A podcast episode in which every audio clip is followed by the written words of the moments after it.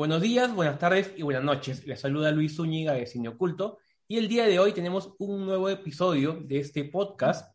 Este es un episodio especial porque aparte de tener a Jaime Horwal como todos los programas, tenemos una invitada especial. Primero quiero saludar a, Jaime. Gracias, Horwal, nuevamente por acompañarme.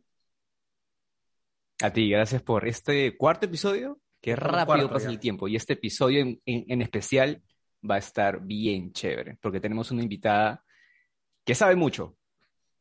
Es una enciclopedia en este tema. Es Talía Vidal.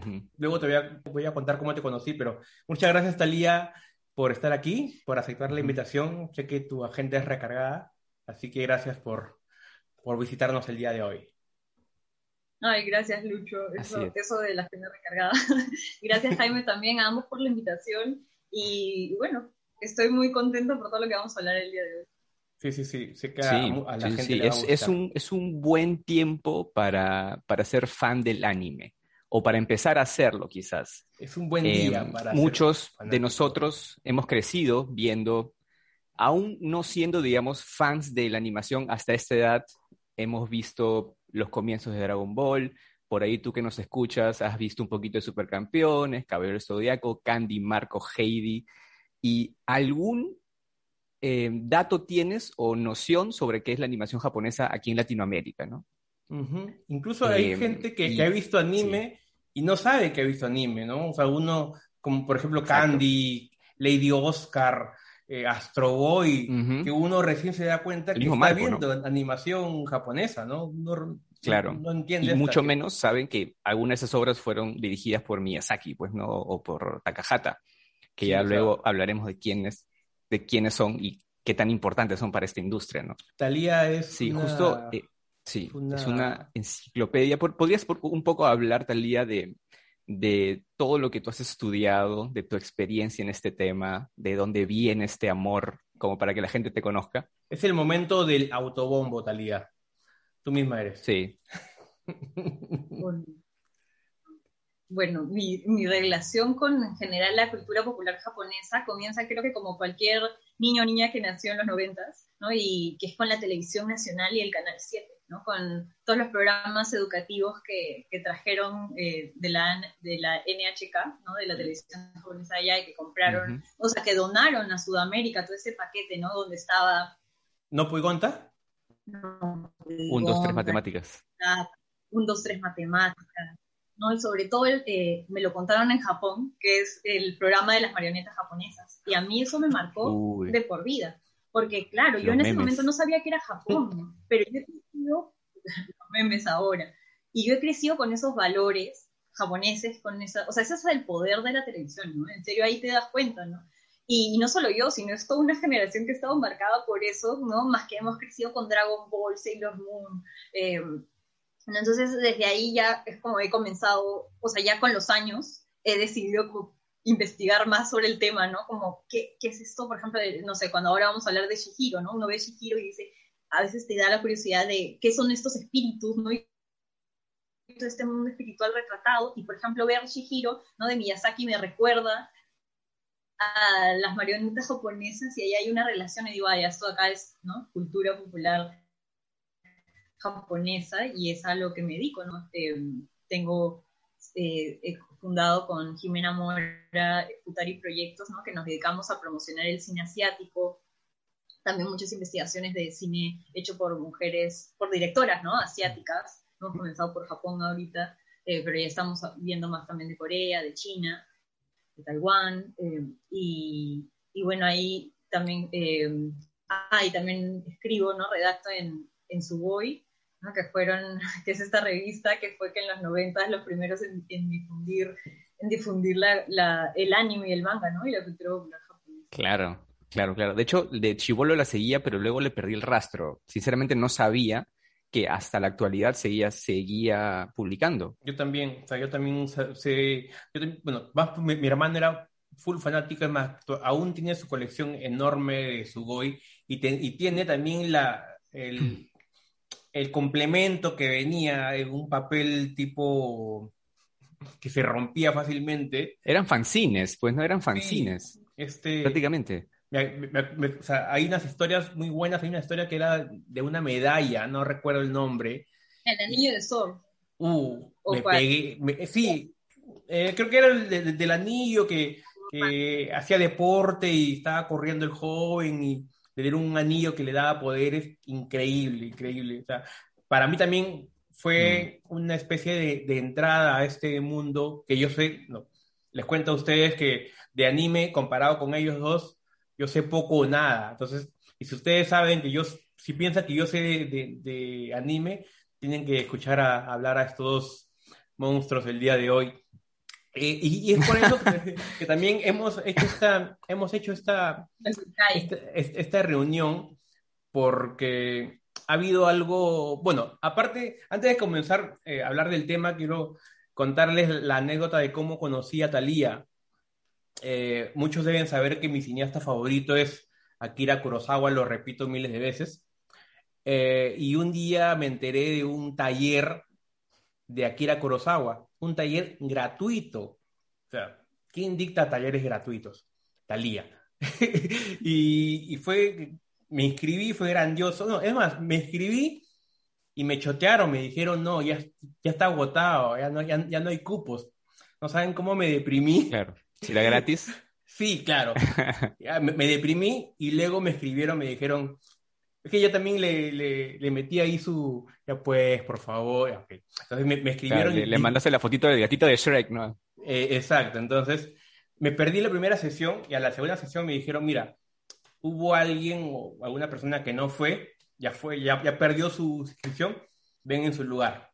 Y ya estuve ahí en primera fila a la siguiente sesión y fue grandiosa. Pues Talía no solamente sabe bastante de, anime, sino de, de, cine japonés y de cultura japonesa en general. Luego, ya cuando la conocía Talía, la invité a un, a un, a un conversatorio para hablar del imperio de los sentidos, eh, esta película erótica japonesa. Entonces, para que puedas ver, para que sepan eh, la gama, el abanico de temas que, que, podría hablar con Talía, ¿no? Desde anime, eh, Kurosawa y erotismo japonés. Entonces, es, es, es, una persona muy, muy completa. Y es más, en algún momento vamos a, ya, ya, ya se van a enterar que vamos a también hacer algo juntos con Talía, editar algunos talleres.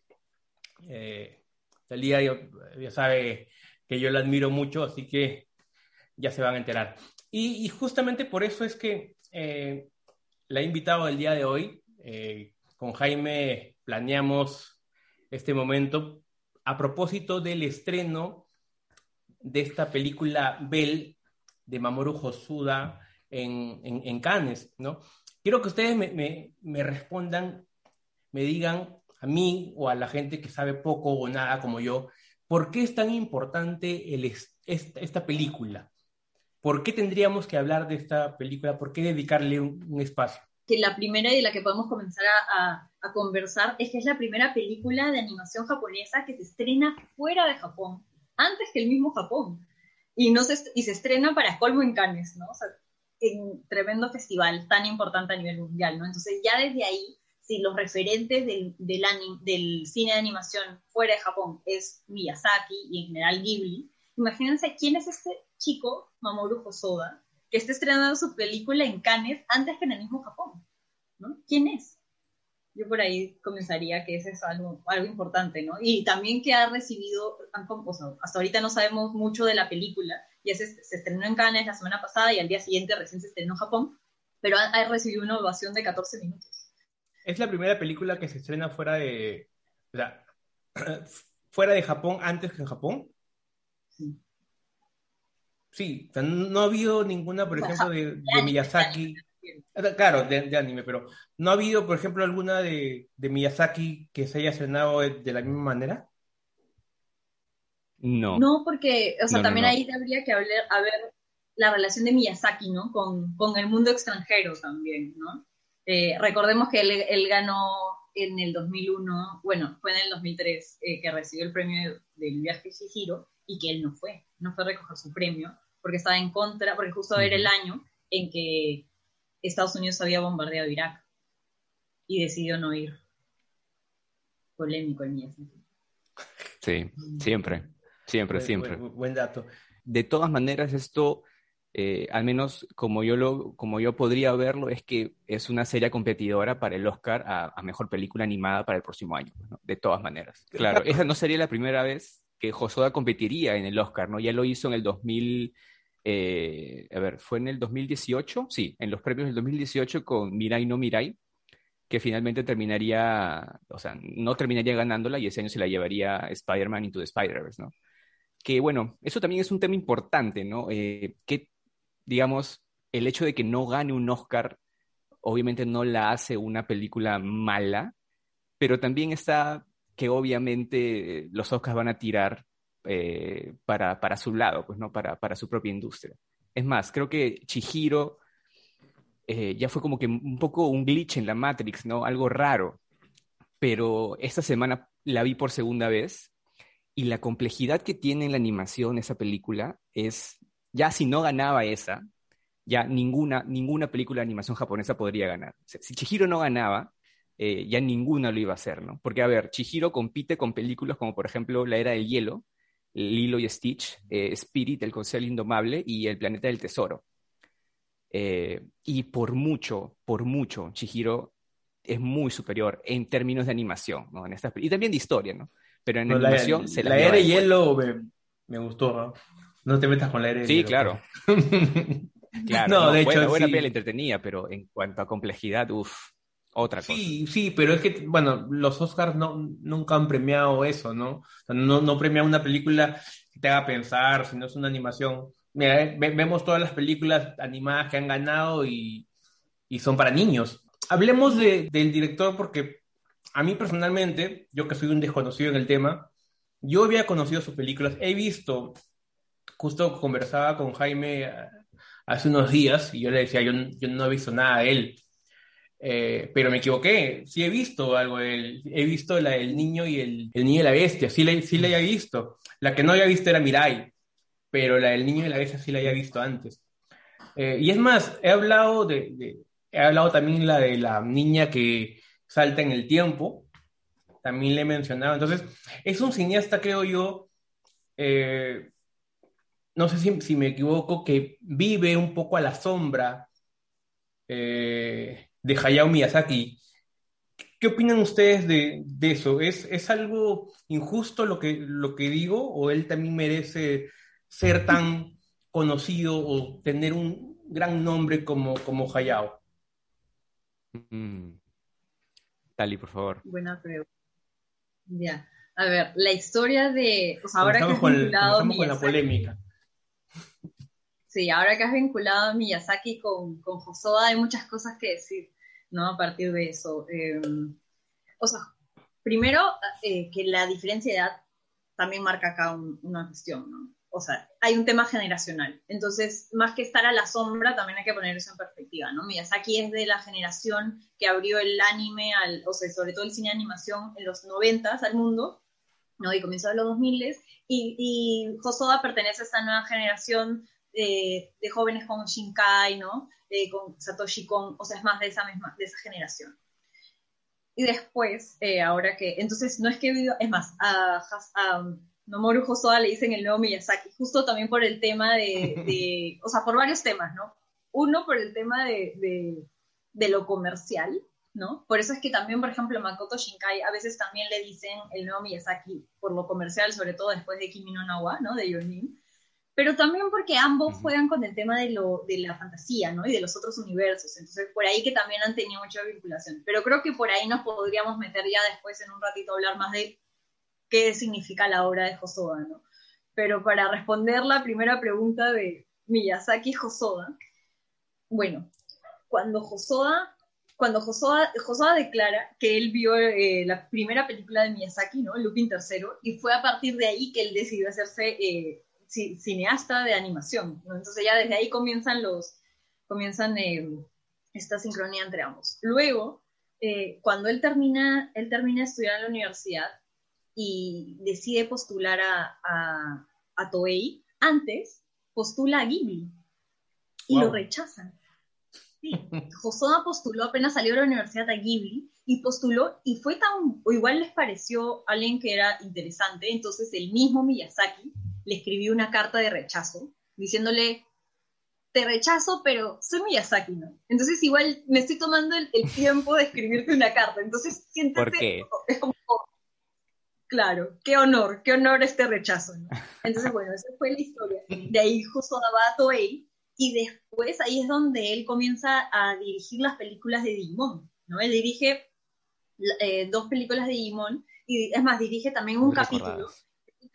Ajá. ¿Mm? El 21.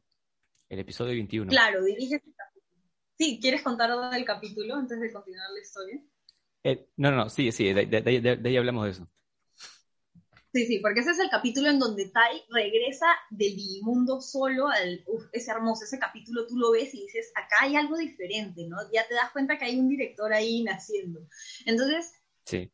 Toshio Suzuki, que es el productor de Ghibli, porque para esto, ¿no? O sea, uno dice, ah, Miyazaki, Takahata, pero la mente maestra detrás de, detrás de Ghibli es Toshio Suzuki, ¿no? El productor, el que pone ahí a Miyazaki, es el único que puede cuadrar a Miyazaki, ¿no? es el único que está ahí, que Miyazaki le tiene un respeto que a nadie más eh, lo trata así. Entonces Toshio Suzuki le jaló el ojo y dijo, oye, este de acá, el que ha hecho Digimon, hay que traerlo a Ghibli. Entonces lo traen y le dicen, oye, queremos contratarte. Lo contratan y le dicen para que dirija el castillo ambulante de Howl, ¿no? A ver, eh, en el 2000. Hagamos una pausa ahí, porque ya, ya, ya me, estoy perdiendo un poco. Me, me, dices que luego de haberlo rechazado y de ver su trabajo, dicen, wow, hay que traer este... No sabían que era el mismo que habían rechazado. No, porque es que, o sea, tal vez sí lo sabía. Tiempo después, pues, ¿no? Era muy joven. Él va, él va a, él va a, Toei, comienza a hacer Digimon, y cuando ven que es muy talentoso haciendo Digimon, es donde recién han dicho, ah, ya este chico sí tiene talento. ¿no? ahora sí, ahora sí. Ahora sí, ya, no es solamente un practicante. Es que, es que lo que pasó fue que, fue que eh, le dijeron, ya tú vas a dirigir, el, o sea, al final Miyazaki terminó de dirigiendo, ¿no? Todo el mundo conoce que El Castillo Ambulante de Howl es la película, ¿no? Eh, de Miyazaki después del viaje Shihiro, ¿no? Justo hoy vamos a hablar del viaje Shihiro, ¿no? Y fue la película que hizo después.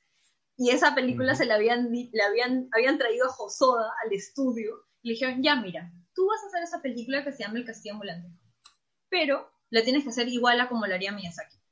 Entonces, Hosoda dice, pero ¿para qué me traen? ¿para qué me traen? Y todo un año se pelearon y Josoda se quitó, se quitó. Y para, bueno, para mí a mí me gusta decir que Josoda es un punk.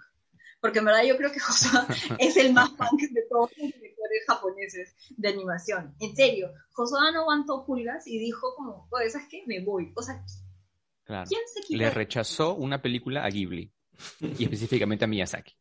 Es que, es que sí, o sea, yo me sentiría un poco humillado, ¿no? O para, claro, ¿no? la típica pregunta, ¿no? ¿Para qué me traes, no? Si quieres que haga, me traes por lo que yo hago, quieres que haga, que imite a alguien, entonces ¿para qué me traes, no? Contrata a alguien que, lo pueda hacer. Claro, e, el CV de Josoda tiene ahí un ápice que incluye le dije que no a Miyazaki.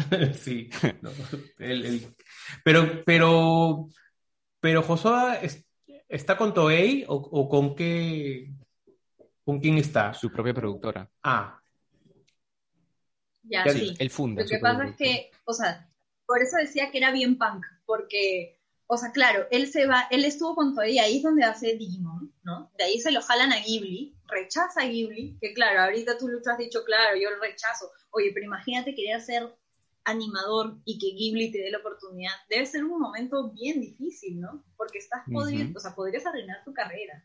¿no? O porque quién no quisiera estar en Ghibli como animador, o sea, eso, para que pase eso, es, algo bien difícil, él mismo fue rechazado, entonces... Claro, lo que, se le llama pagar derecho de piso.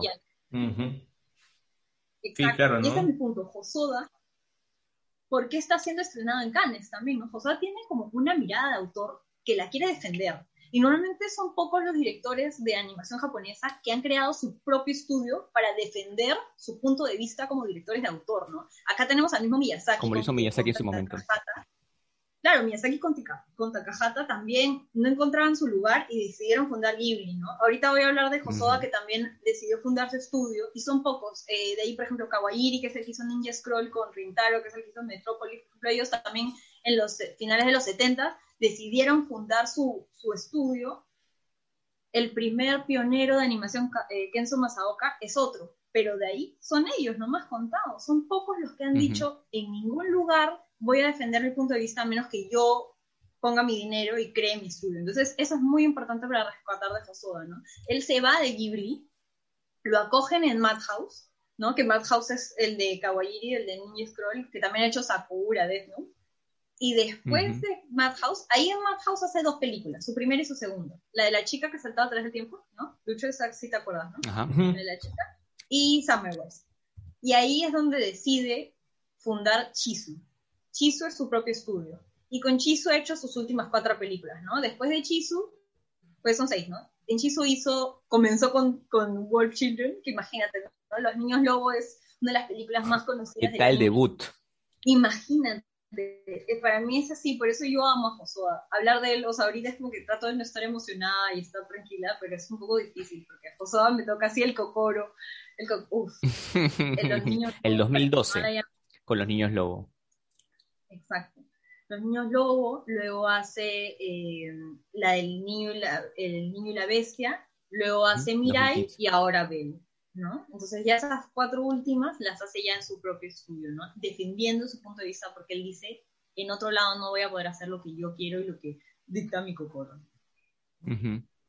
Claro, claro, un punk, como dices tú. ¿Cuál, cuál dirías para ti, para Talía Vidal, em, cuál es con la que te quedas? De todo lo que ha hecho hasta ahora Josoda. Mm, bueno, World Children. Sí, los niños lobo, no puedo, mm. es, es, que es, es, brillante, es brillante, es brillante y, y, creo que va por, o sea, yo dividiría como las películas de Josoda de dos, ¿no? En todos hay otro mundo, sí. ¿no? En este caso el otro mundo vendría a ser la, el mundo de los lobos, ¿no? El mundo de, de, los humanos que se transforman en lobos. Claro, los licántropos. Pero ¿no? luego están los mundos que son más digitales, como Summer Wars, como Bell, que es la de ahora, ¿no? Pero en todos hay un tema muy regular que es el de, el de la familia, el de, el de la vida rural con moderna. A mí me encanta, por ejemplo, todo lo de Japón rural, ¿no? Eh, yo creo que ahí, por ejemplo, Lucho, que a ti te gusta mucho también Kurosawa, creo que disfrutarías bastante eh, Hosoda, ¿no? por ejemplo, sobre todo los niños lobo, porque hace este, mucho este paralelo de como eh, Japón rural, Japón moderno, la ciudad, ¿no? Y en World Children pasa eso, ¿no? En los niños lobo, ella ve que en la ciudad no puede criar a sus hijos, que no saben si quieren ser humanos o si quieren ser lobos, y les da la opción al irse al campo a que, ella, a que ellos puedan desarrollarse y elegir su propio destino, ¿no? sin presiones externas. Y es, es, muy hermosa, ¿no? También el rol de la maternidad es algo que sorprende muchísimo, porque, o sea, es un, es un, o sea, Josoda, ¿no? Es como que hombre que normalmente reflexiones sobre lo que es la maternidad es algo mm. bastante, es algo bastante interesante. ¿eh? Yo creo que a nivel narrativo, o sea, con el niño y el lobo lo hace con la paternidad, pero en, los niños lobo lo hace con la maternidad y para mí Claro, el niño y la bestia. Eh, para mí, en lo personal, Mirai no Mirai es la película que más ha significado para mí, porque también lazos de familia, eh, el paso del tiempo, pero especialmente porque toca el tema de, la hermana menor, ¿no? Para quienes están escuchando esto em, y les gusta esos temas familiares y tienen un hermano menor, hermano o hermana que, amen con todo su corazón, eh, les recomiendo mucho Mirai no Mirai, porque em, es una película de un pequeño que em, tiene una especie de mambo místico medio raro con, un árbol en su casa, con el cual puede eh, ver cómo fueron sus padres de pequeños, cómo va a ser el de adulto, cómo es su hermana de grande, incluso tiene, eh, puede ver cómo fue la vida o qué fue el, evento que marcó la vida de su abuelo. Y todo eso como que lo hace empatizar con lo que está viviendo. En la llegada de su hermana recién nacida a casa. Es, es hermosa. Y la banda sonora, uff. Ah, acá, acá también em, hay una, la canción principal, solamente para dar eh, una, un, un detalle acá, la canción de esta película es cantada por Tatsuro Yamashita, ¿no? Él canta la canción de que, la banda sonora de, esta película, pero eh, es eh, el esposo de esta, de esta mujer que canta Plastic Love, ¿no? Este, esta canción de María Takeuchi, esta canción que volvió, ¿no? De, de, los ochentas volvió acá a la, actualidad a, poner de moda nuevamente el city pop japonés, que no es un género musical en sí, sino es más un, un asunto medio estético, pero es como, eh, e, e, es, bien loco como todo, como todo esto, este mundillo se conecta, ¿no? Sí, es, es muy linda. Y ahora que has hablado de lo de hermanas pequeñas, uno o sea, recordé Totoro, ¿no? Ahora que estamos hablando de Miyazaki, o sea, para quienes han disfrutado de Totoro, también pueden disfrutar de, de Mirai, ¿no? De Mirai que significa futuro, ¿no? Entonces es Muy interesante. Exactamente, exactamente. Sí, sí, sí. Y, claro, eh, solamente para, para, volver un poco a, a, a, lo que hablamos en un momento acerca de qué difícil es eh, para un director de animación japonesa vivir luego de un Hayao Miyazaki, ¿no? O sea, querámoslo o no, hay un peso, ¿no? Es como querer ser futbolista luego de un Diego Armando Maradona ahora, ¿no? Em, pero, pero ya un futbolista argentino. Futbolista argentino exacto, de Maradona. Exacto, específicamente argentino, ¿no? Messi específicamente, ¿no? Toda su vida va a ser comparado, toda, toda la vida lo van a comparar, eh, pero ya está en el cómo, cómo lo manejan. Entonces, Josoda inevitablemente va a seguir siendo comparado con, con Miyazaki, pero aquí ya viene el tema de, de las diferencias puntuales, ¿no? Eh, hay un documental bien interesante sobre Hayao Miyazaki que, que son, me parece que son cuatro episodios, ¿no? Que es en donde salen todos estos memes de, Miyazaki como que este, este, este viejo nihilista, ¿no? Este, este viejo que crea mundos maravillosos en sus películas, pero que cuando tú le escuchas hablar, él, él, dice, pucha, la verdad es que yo no, no le veo futuro a la humanidad, ¿no? o sea, creo que estamos condenados. Prácticamente su, su, su, discurso interno es, ya fuimos, ya, o sea, no hay esperanza para la humanidad pero en sus películas crea mundos eh, donde luego de verlo, tú dices, oye, me siento esperanzado, o sea, creo que hay, eh, hay algo por lo cual seguir viviendo, ¿no? Como por ejemplo es en el caso del viaje de Chihiro, ¿no? Que habla sobre la valentía, la lealtad, la importancia de la identidad. Y más allá de todo el tema del folclore japonés que toca, ¿no? Que eso creo que podríamos hablarlo en un video entero, ¿no? Porque hay tantas referencias que un japonés podría entender, pero nosotros así, aquí occidentales no. Em, y, no, sé, no sé qué tanto sea así Josoda, ¿no, Talía? ¿Tú sabes más o menos cómo, cómo, es él en su discurso? ¿Cuál es la diferencia entre él y Miyazaki en sí? Bueno, eso creo que deja en bandeja de plata la, la anécdota que les estaba contando de, de Cannes, ¿no? De lo que él piensa, de su visión, por ejemplo, de las mujeres, ¿no? Todas las películas de, de, de Hosoda tienen personajes femeninos también fuertes, ¿no? usualmente se suele asociar Miyazaki con heroínas, ¿no? Pero acá Hosoda también pone también pone eh, bien marcado como que el rol de la, de, la, mujer y sobre todo de las chicas jóvenes, ¿no? Eh, siempre son chicas como sumamente, eh, o sea, no necesariamente valientes, pero bueno, para los que han visto, por ejemplo, el de la maternidad que decía, ¿no? Como es, por ejemplo, este momento en donde, en donde es como que una mujer en el anime se reflexiona muy poco sobre desde el punto de vista de la madre o en la chica que saltaba a través del tiempo. Eh, la chica también es algo temerosa, pero también se comporta muy, muy bien como una chica. Eso es un retrato fidedigno de una chica eh, adolescente. Ahora, en Cannes, hace un par de días, ¿no? Les estaba contando que que Josoda declaró lo siguiente, lo voy a, lo voy a leer, ¿no? Para los que tal vez no han leído. De la fuente, directamente de la fuente. Terminó la película de Bell, terminó la película de Bell y dijo, eh, Miyazaki-san, ¿no? Es un gran maestro de la animación que siempre utiliza a mujeres jóvenes como sus heroínas. Honestamente creo que lo hace porque no tiene confianza en sí mismo como hombre. Esta forma de venerar a las mujeres jóvenes es algo que me perturba y de lo que desde luego no quiero formar parte. Eso dijo. Hablando grueso hablando recontra grueso.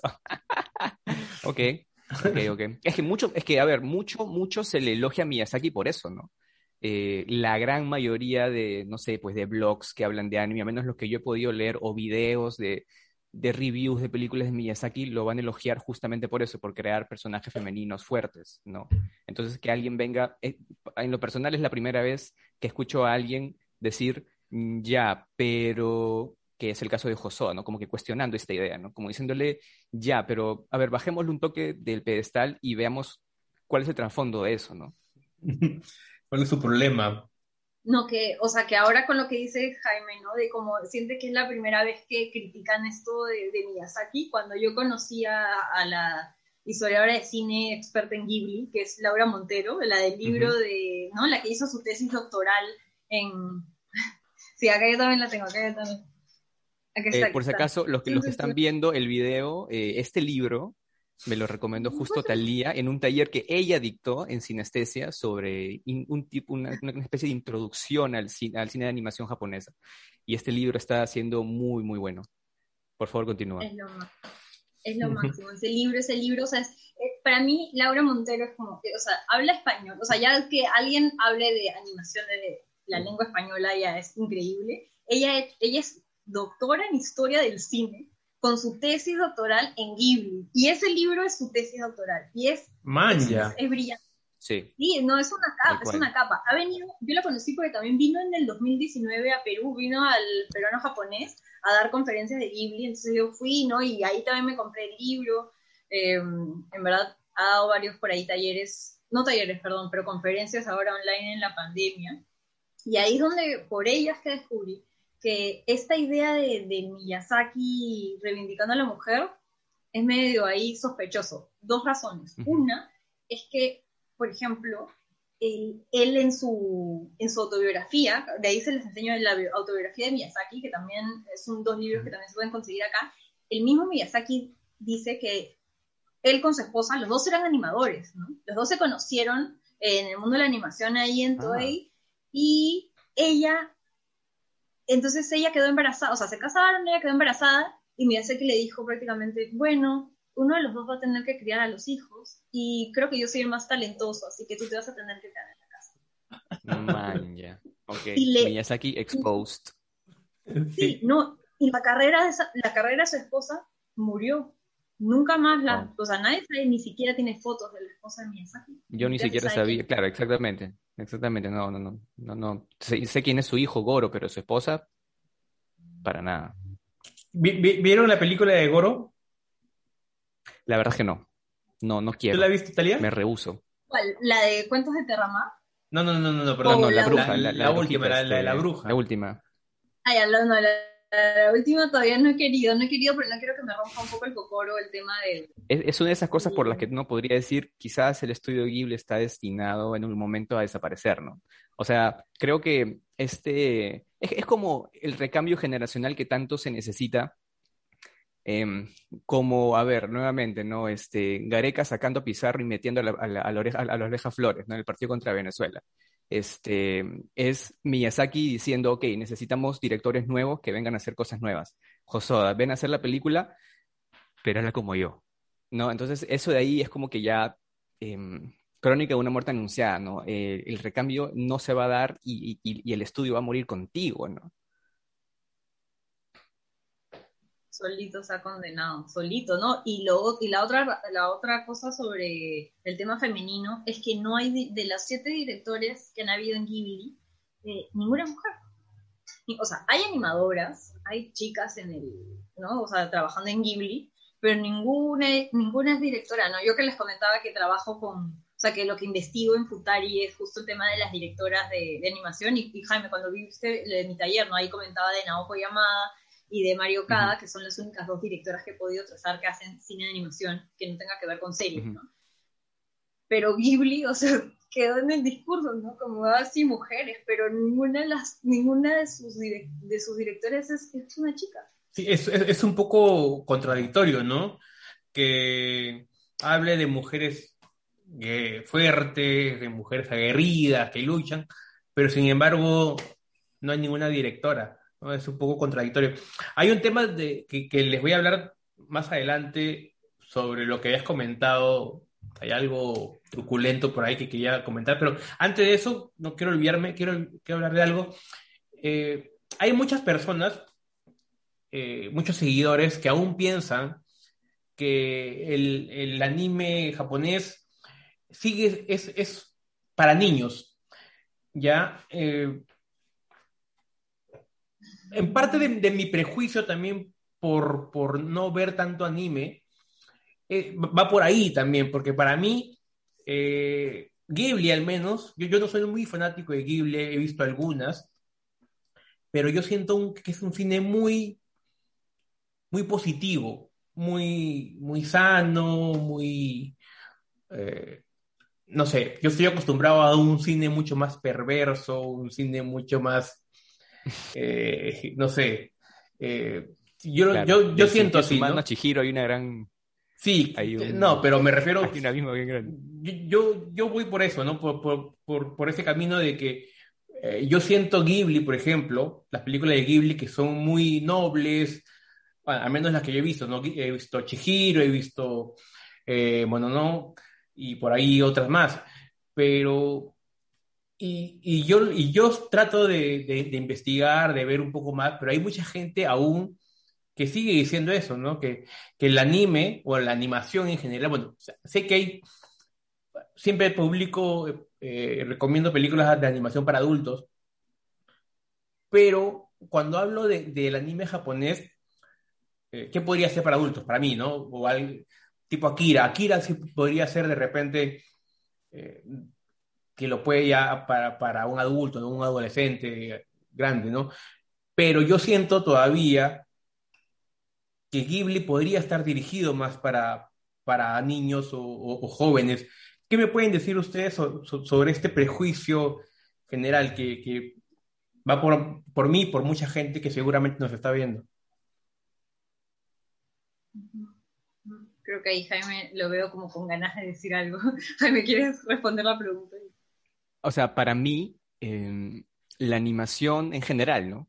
Pero específicamente la japonesa, para empezar, que tiene mucha influencia de Disney, ¿no? O sea, la animación en, Disney arranca mucho antes y, digamos, lo que hace eh, personas como Miyazaki es hacer algo parecido, pero con, con, su propia voz e influencias japonesas, ¿no? Sin embargo, yo siento que la animación como tal sí te da estos espacios como para hablar de temas realmente serios, ¿no? Em, a ver, por ejemplo, el estudio Ghibli tiene esta película llamada La tumba de las luciernas, ¿no? que es una película sobre la Segunda Guerra Mundial de dos hermanos. Entonces, esa película de ahí no tiene absolutamente nada que hacer con, para niños, con, este, con, este, retrato, eh, digamos, eh, esperanzador, ¿no? Es, sumamente crudo. Eh, si ya quieres tomar, por ejemplo, una película de Miyazaki, yo diría El viento se eleva. Eh, es una película sobre un chico que quiere ser ingeniero aeronáutico y que cumple su sueño, pero ve cómo, su creación es utilizada para la guerra, los aviones que crea son usados para la guerra y para, para, asesinar miles de personas. Entonces, para mí, depende también a qué tipo de cine has expuesto. Por ejemplo, eh, Talía también no me dejará mentir, las películas de Satoshi Kon son de todo menos eh, películas para, para un público infantil, ¿no? Tienes Perfect Blue, tienes este, Tokyo Godfathers, Paprika, Paprika Millennium Actress, que tocan temas que no son para niños, ¿no? Sin embargo, la animación hace que expanda las posibilidades de cómo pueden tocar este tema. Por ejemplo, Paprika, ¿no? Que un, live action de Paprika sería imposible. O sea, llevar Paprika al, al, live action sería, no, no, sé si en 100 años, 200 años la tecnología sea lo suficiente como para hacer algo así, ¿no? Bueno, pero han, han, llevado, han, llevado Perfect Blue a live action, ¿no? Con, con el cine negro. No, mentira, es, una, es un pequeño robo ahí. ¿Qué, qué, comentabas? No, no, no, le compró, ah, no, claro, Aronofsky, no, fue el de, el de Requiem for Sí, Aronofsky. Claro, que le compró los derechos. Le compró los derechos. Entre comillas, porque no creo, que no, no, compró los derechos, ¿o sí? Me parece que Aronofsky sí ha reconocido. El que no ha reconocido ha sido Nolan. claro, Nolan sí, Nolan sí, sí, o sea, se inspiró, ¿no? Pero Aronofsky sí le compró Ah, ok. Sí. okay. Sí. Sí, sí, Pero creo que es la cuestión de la animación, ¿no? Eh, lo que decías, eh, Lucho. Como creo que la animación en general, más allá de Japón, ¿no? la geografía, yo creo que es ese soporte, ¿no? Es que se suele asociar con, con los niños, ¿no? Con, con la infancia y, y, entonces es algo difícil que quienes tienen como una voz propia, ¿no? Que quieren hacer eh, directora cine de autor, como lo que decía Satoshi Kon, ¿no? O Akira, eh, van a verse forzados, o sea, van a encontrarse con esta pared definitivamente, ¿no?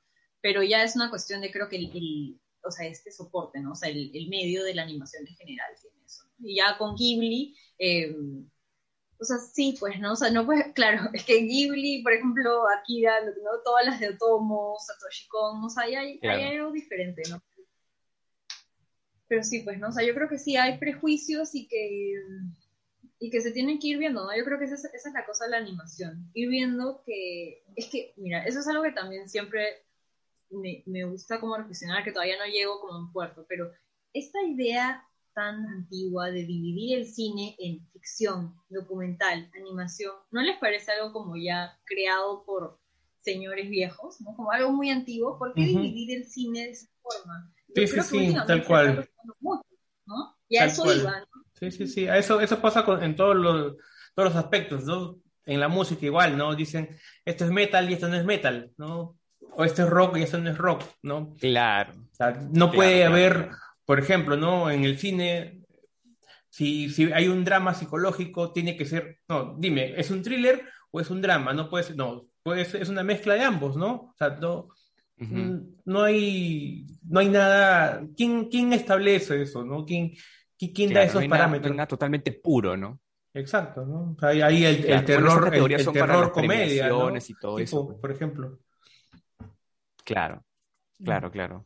Sí, es verdad. Pero hablando, hablando, hablando, por ejemplo, de Satoshi Kon, em, eh, una, pena que él eh, muere bastante joven, ¿no? O sea, él, la razón por la que no hay más películas de él es porque él fallece. Si no, seguramente seríamos expuestos a obras más complejas incluso, ¿no? ¿Cuántas películas tiene él? Hizo, Me parece que son cuatro. Cuatro. Cuatro solamente, sí. O sea, él hoy día tuviéramos de repente un, genio actualmente, pero lamentablemente sí, porque tiene Paprika, tiene Perfect Blue, eh, Tokyo Godfathers. Millennium Matrix y Tokyo Godfathers. Sí, esas tres he visto. La de Millennium no la he visto. Claro. Porque él dejó, o sea, está el guion, está el guion, pero el que está encargado de. Mm. O sea, ahí hay, un tema, ¿no? Dicen, o no me acuerdo el nombre de la persona que está encargada ahorita del guion, pero lo que esa persona quiere es encontrar a la persona que la dirija, eh, como, espera, ¿cómo era? Que con la dirija a su estilo, porque siente que nunca va a haber nadie que la dirija como a los Satoshi Kon. Entonces esta persona está esperando que venga escucha la persona Sí, exacto. Es alguien que está esperando a la persona perfecta para darle el guion y que sea quien, quien, quien la puede hacer, ¿no? Porque está ahí. Es más, al final de, al final de Paprika, el, el personaje del, ay, ¿cómo se llama? El, el fiscal, ¿no? El, el, detective es el que dice, ah, voy a ir a ver esta película que se llama The Dream Machine. Claro, y justo es The Dream Machine porque imagínate, le dice Toshi Kon ya estaba pensando en esta película y se murió, pues le dio el cáncer y se murió antes. Claro. Sí, sí, sí, llamar una pena. Qué, qué, qué, terrible. Hablemos de, ya que hemos mencionado, bueno, comenzamos hablando de, de Bell y hemos tocado también eh, a Chihiro y, todo lo que significa Ghibli. Este año, este mes, perdón, esta, esta semana, se cumplieron los 20 años de, del viaje Chihiro. 20 eh, años de Chihiro, 20. años. Ya Chihiro estaría siendo vacunada en diciembre, más tardar. sí, o sea, ¿qué, su primera dosis qué viejo, no, yo justo, justo hablaba con algunos seguidores, me decían, yo la, yo la vi a los ocho años, pero bueno, ocho, seis años me decían, yo, wow, para mí, Shihiro, bueno, va a sonar contradictorio lo que voy a decir, pero para mí Shihiro no me parece una película que un niño pueda entender de seis o ocho años, ¿no? De repente sí, pero yo creo que, que, Chihiro tiene un trasfondo. Incluso hay una interpretación, que eso te voy a preguntar a ti, Talía, que es justo lo que hablaba hace un momento, que algo truculento. He leído, he escuchado que el, este sin cara, no sé si, si, leí mal, pero tiene algo que ver con la pedofilia. ¿Has escuchado eso, esa interpretación? Ay, a la gente le encanta, hablando, le encanta el tema de ese, también supuestamente la casa de baños es, eh, o sea, el once, ¿no? la casa de baños es, ¿qué? Un burdel. O sea, son, son los chismes, pues, a la gente le encanta, o sea, no, no hay por ahí nada, nada cierto, ¿no? Pero bueno, la, gente como le da esas lecturas. A mí me pareció interesante eh, eso, ¿no? de hecho, hay un, hay, un, hay un, diálogo, me parece medio extraño, entre, entre Yubaba, que es este, la, eh, la jefa, ¿no? La, la, final boss en este, en este local, ¿no? Este, cuando, me, parece, me, me parece que hay, hay, una insinuación, es como que yo, la, yo justamente vi esta película nuevamente esta semana, ¿no? El viaje de Chihiro como para tenerla fresca, ¿no? Me, me parece que por ahí, bueno, o sea, ya son cosas que dan a la interpretación, ¿no? ya uno ya a los 30 años ha visto tantas cosas que ya la, imaginación vuela por sitios menos oscuros. Pero eh, el, viaje de Chihiro, eh, yo la vi por lo menos hace unos seis años, no, la vi, digamos, de tan, de tan niño, ya la vi como que en mis veintes.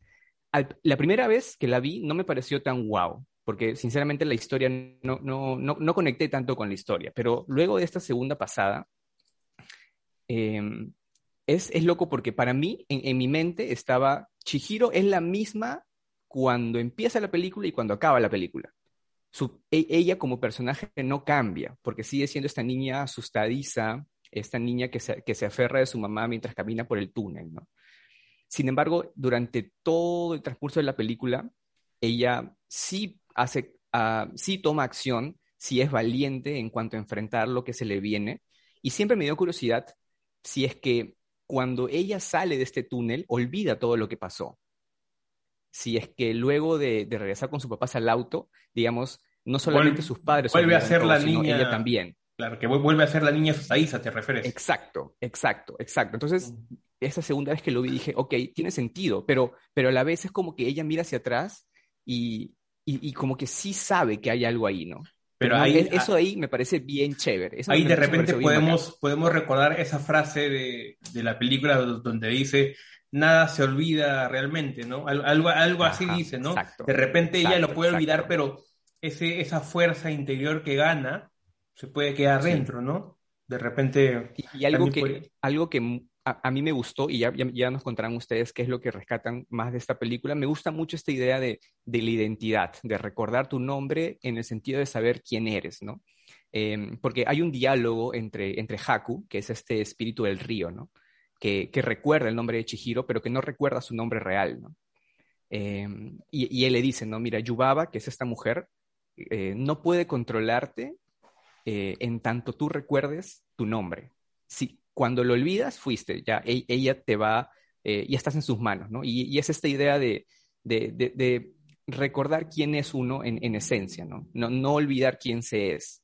Y eso a mí me parece bien interesante, en la manera en cómo lo tocan. Y claro, tú puedes hablar de este tema, de la esencia y de ser uno mismo, de muchas formas, ¿no? Pero Miyazaki y el estudio Ghibli hicieron una película, o sea, una animación tan detallada, tan increíble, construir este lugar del sauna con la complejidad con que lo hicieron, construir estos personajes, estos espíritus eh, y animar todo eso es, ya mira, toma tu Oscar y, ya, ok, ya, te lo ganaste, toma, ¿no? Nada de lo que está en competencia se compara a esto. Sí, no, es, hermosa. Eh, Chihiro. No es de mis favoritas de Ghibli, o sea, me gusta muchísimo, pero por ejemplo, ahora que rescato lo que están comentando de la parte narrativa, por ejemplo, mi favorita de Miyazaki es Kiki, ¿no? Kiki, la, la brujita, la del delivery de, ¿no? El delivery de Kiki, porque las dos son algo parecido. Las dos son unas niñas que están en, em, son unas niñas que tienen que, que aprenden a madurar, a crecer y a confiar en sí mismas a través de obstáculos, ¿no? Que se les presenta obstáculos. Y al final lo que logran es confiar en sí mismas. Pero hay dos diferencias. Es que Kiki, a mí me gusta más Kiki, por ejemplo, porque ella es alguien que tiene estas como metas, ¿no? Yo quiero ser independiente, ¿no? Yo quiero sobrevivir en el mundo real, ¿no? Y se va. Entonces a mí me encanta Kiki, ¿no? Como, y sufre un montón de cosas y, tiene su propio proceso. En cambio, Chihiro, o sea, por más que las dos tengan eso parecido, Chihiro es diferente, porque si Kiki saca la fuerza interior para creer en sí misma eh, a través de como sus propias metas, Chihiro es esta niña que es una engreída. Comienza siendo como, oye, quiero Totalmente. ¿no? Y no, es una engreída. Y la ponen en este mundo en donde le dicen, bueno, vas a tener que aprender a, vas a tener que, sobrevivir.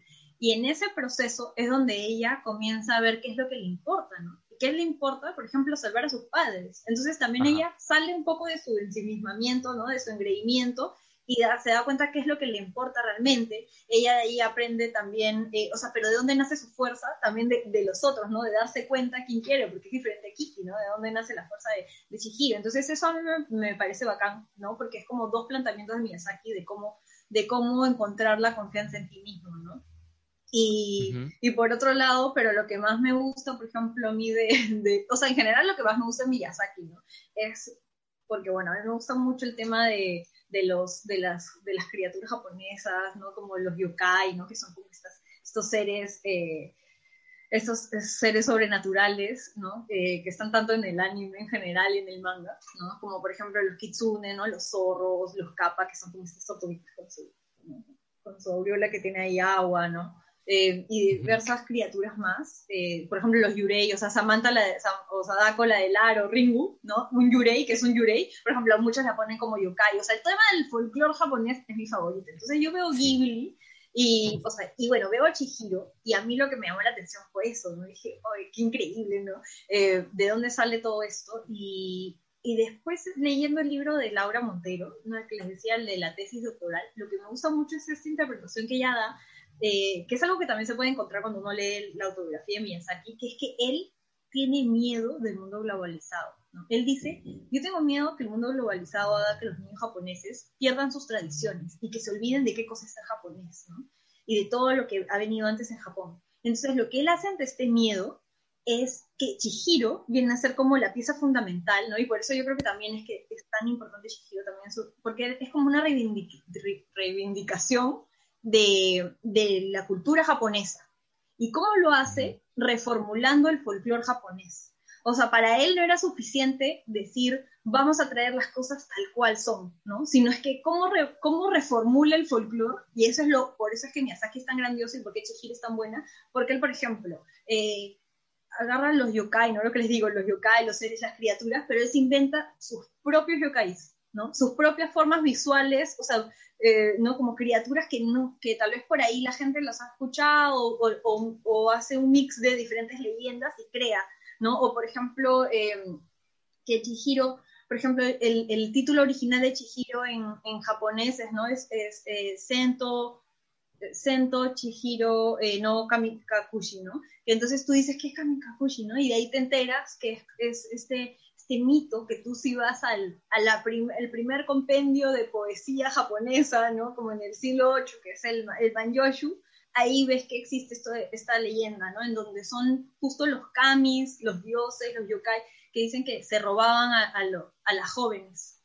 Entonces, ¿qué cosa es Chihiro? Es justo eso también, ¿no? Entonces es como, ah, mira, qué interesante cómo Miyazaki te va subrayando, o sea, no te dice, oye, hijito, esto es como folclore japonés, no te voy a olvidar, ¿no?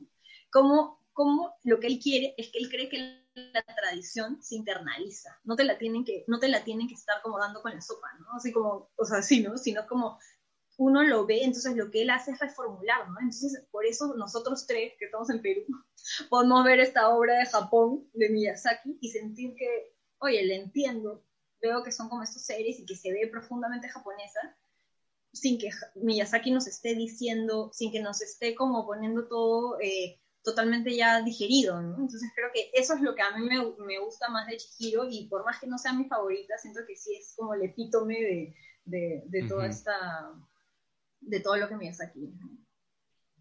Es verdad, es la más rica en cuanto a folclore, creo, o sea, sin lugar a dudas, ¿no? Digamos, eh, todos estos elementos de los que ya has hablado eh, están en Chihiro tan fuerte que ya es como que, ya luego de eso Miyazaki siguió contando historias, pero ya no con tanto, eh, con tanto folclore. Lo incluye sí, pero no, no, en tanta abundancia. Y de hecho me da un poco de, risa el hecho de que Miyazaki luego de, luego esto, no sé si tuvo un retiro o dos, como que dijo, ya, esta es la última, porque, claro, mi película favorita de Ghibli, que es El viento se levanta, era su, fue anunciada como que la última película de Miyazaki, ¿no? Este, y, creo que hubo, unos cuantos retiros más. No sé si tal día tú tienes el dato. Sí, hubo como dos retiros más. Es más, se retiró después de, o sea, se retiró después de Mononoke, que fue el anterior, porque se deprimió. Claro. Hizo Mononoke y dijo, ¿qué acabo de hacer? Esta película es sumamente triste, los niños y las niñas, todo el mundo va a llorar. Él se deprimió horrible, él sintió que era muy triste y por eso fue empujado a ser Chihiro, porque dijo, voy a hacer como, porque Mononoke también estaba llena de tradición eh, y del folclore japonés, entonces fue a través de, de Mononoke que dijo, ya, voy a agarrar como que toda esta idea, ¿no? Y hacer Chihiro, pero ahora sí como un poco como más, eh, más feliz, ¿no? Y ahí está el resultado de Chihiro, ¿no? Y, y después ya se, se retiró, después vino Hosoda, pues después hizo Chihiro y, le dieron, le dieron el, castillo ambulante a Josoda y de ahí Miyazaki dijo, no, no, no, mejor lo hago yo, pues, o sea, después de que se va Josoda. sáquese, sáquese, Usted no sabe, ¿no? Yo, yo, yo, yo lo hago. Es como este, este jefe que lo hace todo, ¿no? Y no, no sabe delegar. Quizás este sea uno de los grandes eh, defectos de, de, Miyazaki, ¿no? El, no saber delegar, no confiar en, en, en su gente. Eso, eso, eso creo que puede, puede ser, ¿no? Que, y, eso también le puede traer consigo el desgaste que ha tenido al, tanto mental y físico, y, puede ser las razones por la cual se haya retirado tantas veces, ¿no? Al, querer hacer todo, te, te, llega a desgastar, ¿no? Eh, es, es, probable, ¿no? Eh, no sé, ¿cuántos años tiene él? Hayao Miyazaki. 80 y algo. Wow. Hayao Miyazaki, a ver, el dato, 80 años, es del 41, 5 de enero del 41. Este año cumplió 80 primaveras. Cada cumpleaños, cada cumpleaños me encanta, justo en este libro, justo en este libro que... Ajá. A ver. El, creo que yo te había contado esto, Jaime, ¿no? Este libro que es el, sí, sí, sí. la autobiografía. Son dos. Este de acá es, el primero es como starting point, ¿no? Como punto de comienzo que es del... El punto de comienzo. Del 79, claro, con el looping tercero, hasta el 96, y este que es el 97, que vendría a ser el turning point, ¿no? El punto de quiebre, hasta el 2008. ¿Ese es, como es el punto de quiebre? O sea, el, ¿ese punto de quiebre? Bueno, no. Porque como no que es el punto de quiebre en donde ya explota. O sea, por ejemplo, hemos estado hablando de los Oscars, pero los Oscars japoneses, ¿no? la, la academia japonesa no tenía, no tenía eh, su sección de animación hasta ese momento. Y por primera vez en historia, ah, la primera película de animación que ganó el premio a mejor película del año fue Mononoke. Fue Mononoke, ¿no? Entonces, nunca ninguna película de animación ah. había entonces, entonces, la academia japonesa incluye la categoría a mejor animación incluso antes que la academia estadounidense. Sí, pero pero no, no después, no. La primera, curiosamente, curiosamente, pasaron varios años más. Y es más, Chihiro volvió a ganar, Chihiro volvió a ganar el segundo premio, el premio a mejor película del año eh, en el 2001. Y recién en el 2000, en el 2003 crean la categoría a mejor animación y adivinen quién la ganó. Bueno, Ghibli nuevamente. Pues, Hosoda con la chica atrás. ¿En serio? Miyazaki, Hosoda. en... Hosoda está muy bien. Wow. Pero coincidencias. No lo creo, claro, claro. Ese es el momento en el que pones este, la cara de Miyazaki y de Hosoda al costado y con fondo de música de Linkin Park, con Crowling. Sí, sí, sí. Qué, qué, loco. Qué loco. Justo el otro día hablaba con Talía eh, sobre, sobre Hisaishi y y este tipo es, o sea, si hay alguna película de Estudio Ghibli que te haya encantado y cuyo soundtrack te haya movido, es responsabilidad completa de él, ¿no? Eh, eh, a ver, El viaje de Chihiro, ah, para mí tampoco es mi película favorita de Ghibli, pero sí es mi soundtrack favorito. Lo escucho cuando necesito relajarme, cuando ya esta, esta locura de pandemia, vivir en Perú, este, tantas crisis ya este, eh, explotan, como que pongo One Summer Day. Vivir en Perú se resume, se resume la crisis existencial. sí, sí, sí, sí, claro. Ser peruano, eh, este, el viaje de Chihiro playlist, play, ¿no? Plum. Y ya, ahí me, me dejo llevar, pero sí, qué bestia, qué, qué, qué hermosos eh, soundtracks, ¿no? E, esta, esta dupla Miyazaki-Hisaishi es, es increíble. Siempre ha estado con él en todas sus películas.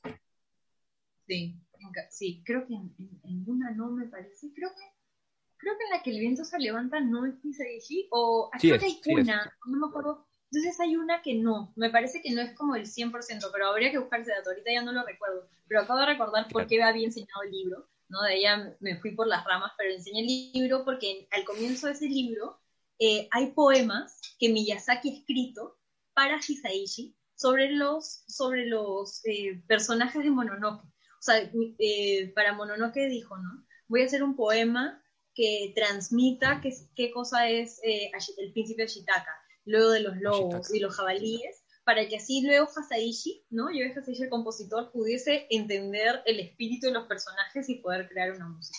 Me parece a mí que esa, esa dupla, o sea, como artísticamente... Maravillosa. Maravillosa. Es, increíble. Es, es, increíble. Es como, bueno, esta sociedad que recién tiene dos películas juntos, que es este eh, Makoto Shinkai de Your Name, con esta banda japonesa Radwimps, ¿no? No tienen tantas películas juntos, pero las dos que han hecho Ah, las bandas sonoras han sido notables. Notables, notables. Increíble. Se, esmeran ah. mucho ellos, ¿no? Se, esmeran mucho los japoneses en, en, su música, ¿no? Vemos los, los openings, eh, cada, cada opening de, de, cualquier anime es, es cada opening que sale es mejor que el anterior, ¿no? Se, esmeran mucho en que la música eh, sea un buen acompañante de, de, de, la trama, ¿no? Eh, ahora que estoy viendo Attack on Titan o, el mismo Naruto que hemos mencionado, ¿quién no, se, ¿quién no se pegó con la, la, la de Asian Kung Fu Generation? hasta ahora yo la, yo la, yo la tengo en mi, en mi playlist, entonces siempre es claro, hablo, ahí son banda, bueno, son punk, rock. pero una, una canción ahorita, hace un par de días para los que son Dato no menor. Dato no menor. Este, en las Olimpiadas, ¿no? En las Olimpiadas que estamos viviendo ahora, Tokio 2020, justo es un dato que, que conversamos con Talía el otro día. Eh, en el partido de vóley masculino, Japón contra Venezuela, el equipo japonés anota un punto y suena de fondo, ¿no? Para grata sorpresa de los que somos fans, eh, el opening de un anime de deporte, justo de vóley, que se llama Haikyuu suena el primer opening, o sea, punto japonés y suena la canción, la sueltan. Detallazo, detallazo, fue, fue, alucinante. Esa es la canción Imagination de la banda Spy Air, eh, esta banda de J-Rock japonesa, que lo, lo, chévere de las bandas japonesas de, este género es que en sus conciertos, obviamente incluyen, van a incluir eh, las bandas sonoras de los animes en que han participado, pues, ¿no? Si tú buscas en YouTube Spy Air Imagination en vivo, ves un estadio lleno cantando la canción de Haikyuu, pues, ¿no? E, ese detalle me pareció increíble. Increíble. Ahí te das cuenta también el tema de las industrias, ¿no? Porque ahorita mientras decías eso he recordado, saltando un rato a Corea, por ejemplo, que el tema de, de o sea, de las series, por ejemplo, los doramas, muchas chicas y chicos que son los actores, actrices, también, por ejemplo, son, eh, son cantantes, ¿no? Entonces es como todo un mismo circuito comercial eh, eh, mm. de series, músicos, artistas, ¿no? Se van rebotando por todos lados. ¿No? Entonces esto también es bien algo que se puede también extrapolar, ¿no? Como, por ejemplo, el, anime, ¿no? Y, la industria de la animación y, por qué hay como bandas que tienen más de dos canciones que terminan siendo openings o endings de, de, anime, ¿no? Ahí hay como una cosa que se va nutriendo y que también, o sea, viceversa, ¿no? Para lo que decía el Lucho de, de, claro. del tema de la música, la importancia. Sí, sí, sí. Ahora, ese, este tema de, las, de, las, de la industria coreana de entretenimiento en general es un monstruo, ¿no? O sea, eh, solamente hablando de bandas de K-pop, eh, no tengo el dato, pero salen muchísimas bandas por año, ¿no? Una que otra puede ser que, que, que, destaque, ¿no? Creo que el caso ahorita más popular es este, BTS y Blackpink, ¿no? Este, si no me equivoco, pero, pero son miles de, de jóvenes que entrenan son entrenados, literalmente son entrenados desde, desde los 12 hasta los 17 años eh, en, esta, en esas instalaciones especiales para, es como un internado, ¿no? Los tienen ahí entrenando en canto, baile y actuación, me parece. Y, y, se van probando para ser en un futuro eh, idols, ¿no? Que es lo que se ve en la película eh, de Satoshi Kon, este, Perfect Blue, ¿no? Esta, esta idol que es acosada por este patita eh, a través de lo que en esa época era el mundo digital, creo que era, era por correo, creo, ¿no? Maravillosa película. ese final me, me, encantó. Exacto, uy, spoiler. Spoiler. claro, claro. Quiero, recordar, ahorita que estamos hablando de Chihiro, Y, o sea, como lo que decía de Mononoke, ¿no? La importancia, o sea, si vemos la filmografía de, de, Miyazaki, ¿cuál es la importancia de, de, Chihiro dentro de su filmografía? ¿no? Que Miyazaki tampoco es que tenga tantas películas, ¿no? Es que antes hizo Mononoke, y Mononoke, por ejemplo, en la misma academia japonesa, ¿no? En los Oscars japoneses, marcó este precedente, ¿no? Y que también llamó mucho la atención y que Ley decía, ¿qué voy a hacer de esto, ¿no? Y, querer dejar este mensaje mucho más esperanzador después de, de Mononoke, y eso es lo que es Chihiro, ¿no? Y también eh, que, claro, pues, volviendo ahora, o sea, con el tema de los premios y el reconocimiento ya a través de festivales y premios, es que de ahí, claro, Chihiro gana el Oscar, el único Oscar que se ha dado a una película de animación, ¿no? Entonces eso también es, es como un dato ahí importante de Chihiro. Y lo que estábamos comentando, comentando antes era que, ¿no? Esta lista de solamente seis películas que han sido nominadas, o sea, seis películas de animación japonesa que han sido nominadas a los Oscars, ¿no? Que cinco de ellas son de Ghibli y una es de, de Justo Hosoda, ¿no? Mirai, eh, la última que hizo antes de Bell. Y de, y de esas cinco de Ghibli, eh, a ver, claro, El viento se levanta es una, Chihiro es una, eh, el recuerdo de Marley, ¿no? Y Kaguya. Kaguya. Claro. Entonces también eso, ya viendo desde lo que la gente busca también de la animación, ¿no? O sea, ¿por qué premiar estas? ¿Por qué premiar Ghibli y premiar Hosoda, ¿no? ¿Y por qué, por ejemplo, y por qué premiar Chihiro, ¿no? ¿Y por qué, por ejemplo, hemos estado hablando de Akira, de, Akira, de, Satoshi Kon, ¿no? Que para el, para el ojo como extranjero, ¿no? Por ejemplo, el Oscar, ¿no? Que bueno, definitivamente el Oscar tiene ahí su... Eh, ya creo que hemos hablado de eso, ¿no? El Oscar, de hecho, premian, no sé, tipo en el 76 prefirió, prefirió premiar Rocky porque era más cercana a los valores estadounidenses que, no sé, que Taxi Driver, ¿no? Y, y algo parecido podría también estar pasando con el tema de la animación y los premios que ganan, ¿no? Mm. Eh, no sé qué les parece eso. Sea, con que esa mirada, qué es lo que se busca, qué es por qué es el Oscar que premia estas de aquí, ¿no? Claro, claro, claro. Sí, habría que ver, habría que hablar también de, eh, de qué trata esta, esta película, de esta película en, el caso de Bell, ¿no? Em, porque más allá de que esta sea una, la, película más reciente de Mamoru Hosoda, no sé, pues este Miyazaki podría también, o Makoto Shinkai, estrenar una nueva película y no ser estrenada en Cannes, ¿no? O sea, ¿qué es lo que, los que los llevó a hacer eso? Y básicamente esta película trata de una chica que es de un pueblo, no tiene una vida que se podría llamar normal, pero que en el mundo digital es una gran celebridad, ¿no? es, es una idol. Entonces es, es, mucho lo que está pasando ahora actualmente, pues, ¿no? O sea, la gente se crea personalidades, avatares en, en Internet donde eh, se sienten apreciados y, da la noción de ser alguien, ¿no? Entonces, eh, en palabras de Mamoru Hosoda, él quería reflexionar sobre eso porque, porque ve cómo son sus hijas ahora, ¿no? Eh, él quería hacer una película, contar una historia como para que las futuras generaciones puedan reflexionar sobre lo que realmente es importante en cuanto a temas de identidad. Que podría ser, o sea, es como que el discurso que le dieron a Josoda para que lea y diga, Mamoru, di que le hiciste por esto y no digas que le hiciste por plata. Pero bueno, igual es, es, interesante saberlo.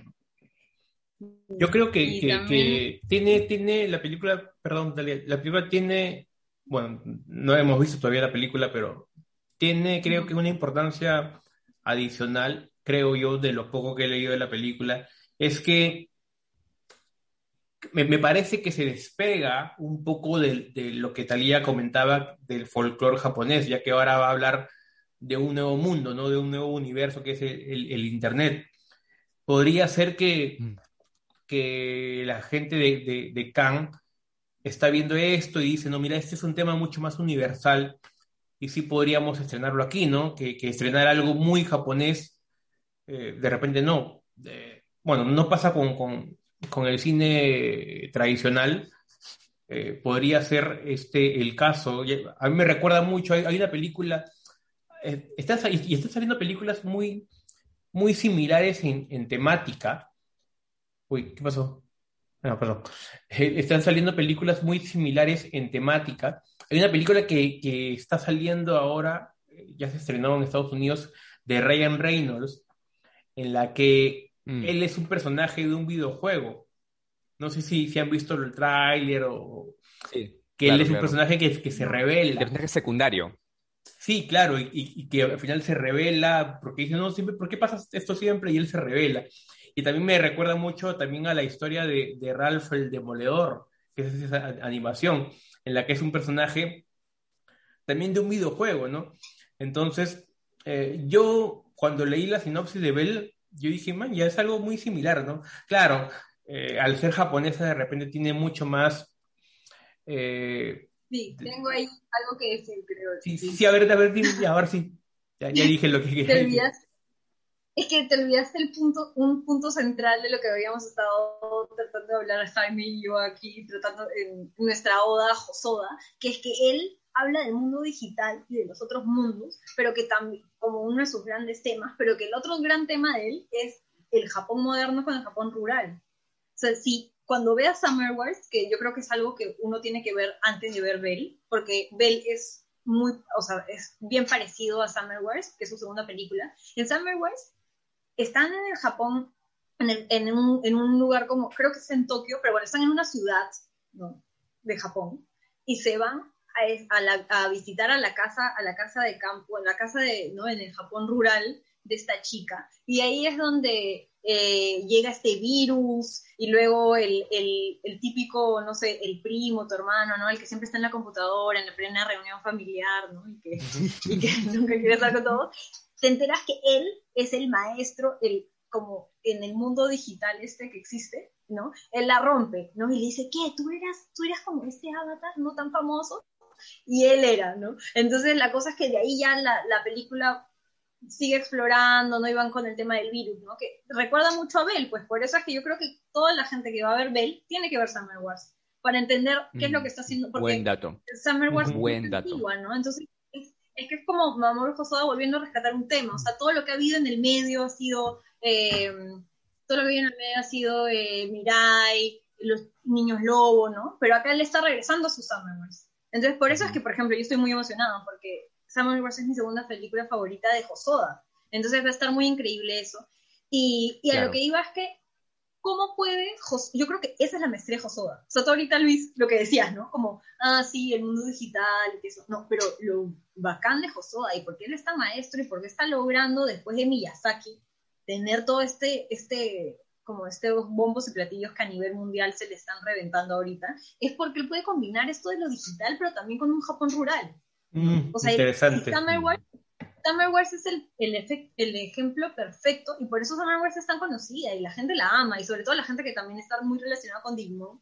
Y yo creo que todos los que también vemos como anime, como series, Summer Wars es perfecta porque tiene Japón digital, Japón eh, moderno con Japón rural, es todo junto, ¿no? Que esa es como una de las grandes cosas que, que los japoneses como artistas tienen, ¿no? Y, y entonces Bell muy probablemente tenga esto. O sea, no solamente es como lo decías de Ryan Reynolds, de, de solamente lo digital, es que por ahí que Josoda, y eso es lo que quiero ver, y por eso es que me muero ganas de ver Bell, porque quiero ver si es que Josoda sigue el tema de, del, del, Japón tradicional y del Japón rural que a mí tanto me encanta, ¿no? Ver como en Summer Wars lo que hizo fue que comenzó en la ciudad y es esta chica que dice, oye, puedes ser mi novio, ¿no?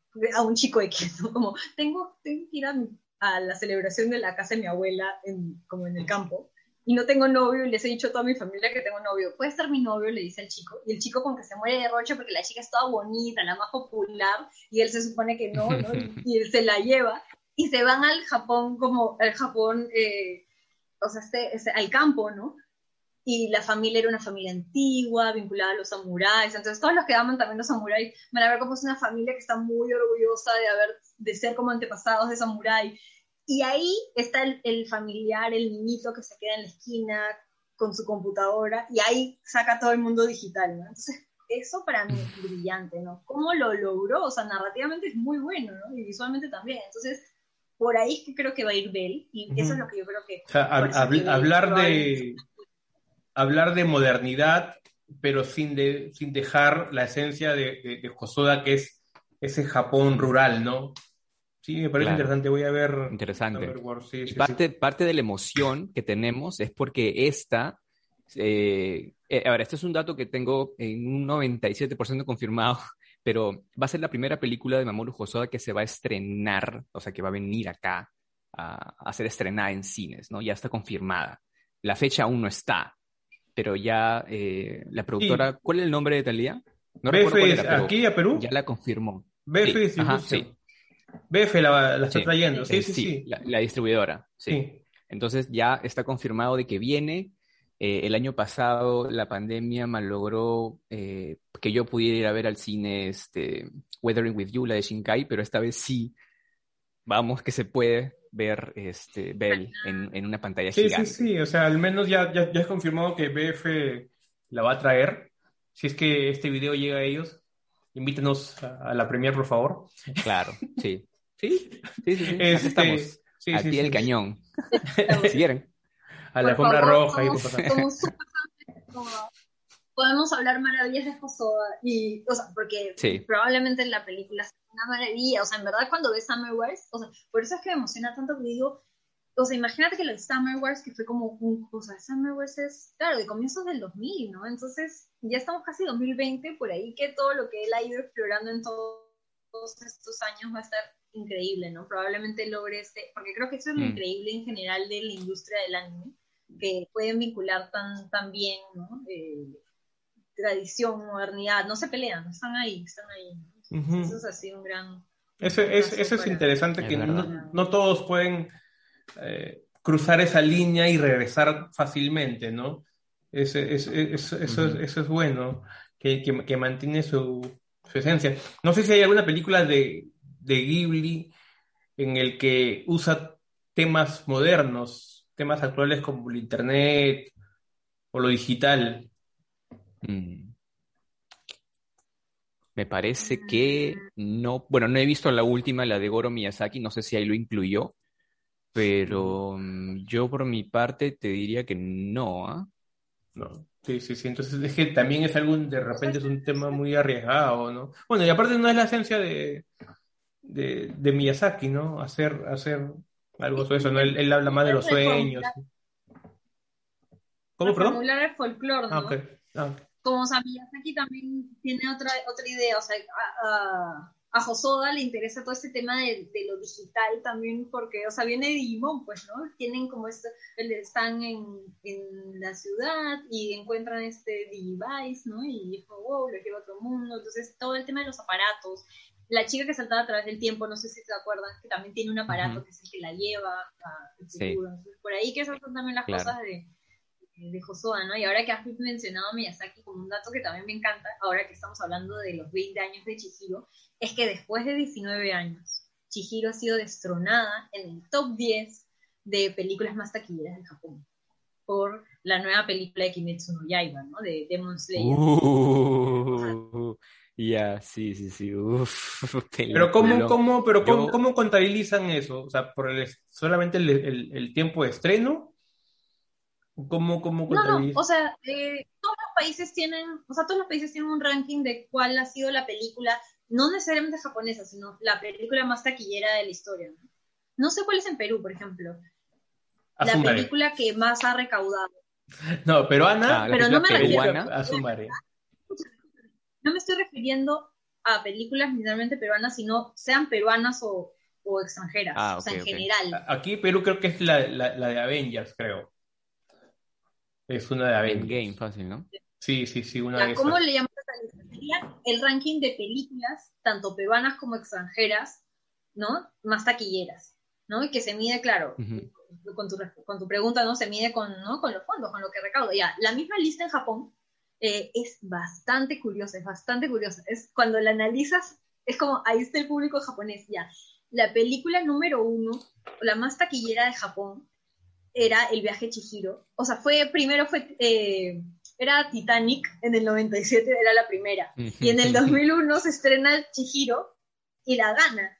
Y Chihiro estaba en el top 1 de películas más taquilleras, ganándole a Titanic eh, por 19 años. O sea, desde el 2001. Sí, desde el 2001. claro, en el, el tercer puesto... Eh, o sea, después está. está eh, ¿Qué era el tercer puesto? ¿Y no está Avatar? ¿No está? No, Frozen. No, está 5. Eh, Frozen es la tercera. Frozen es la tercera. Avatar. no, sé qué...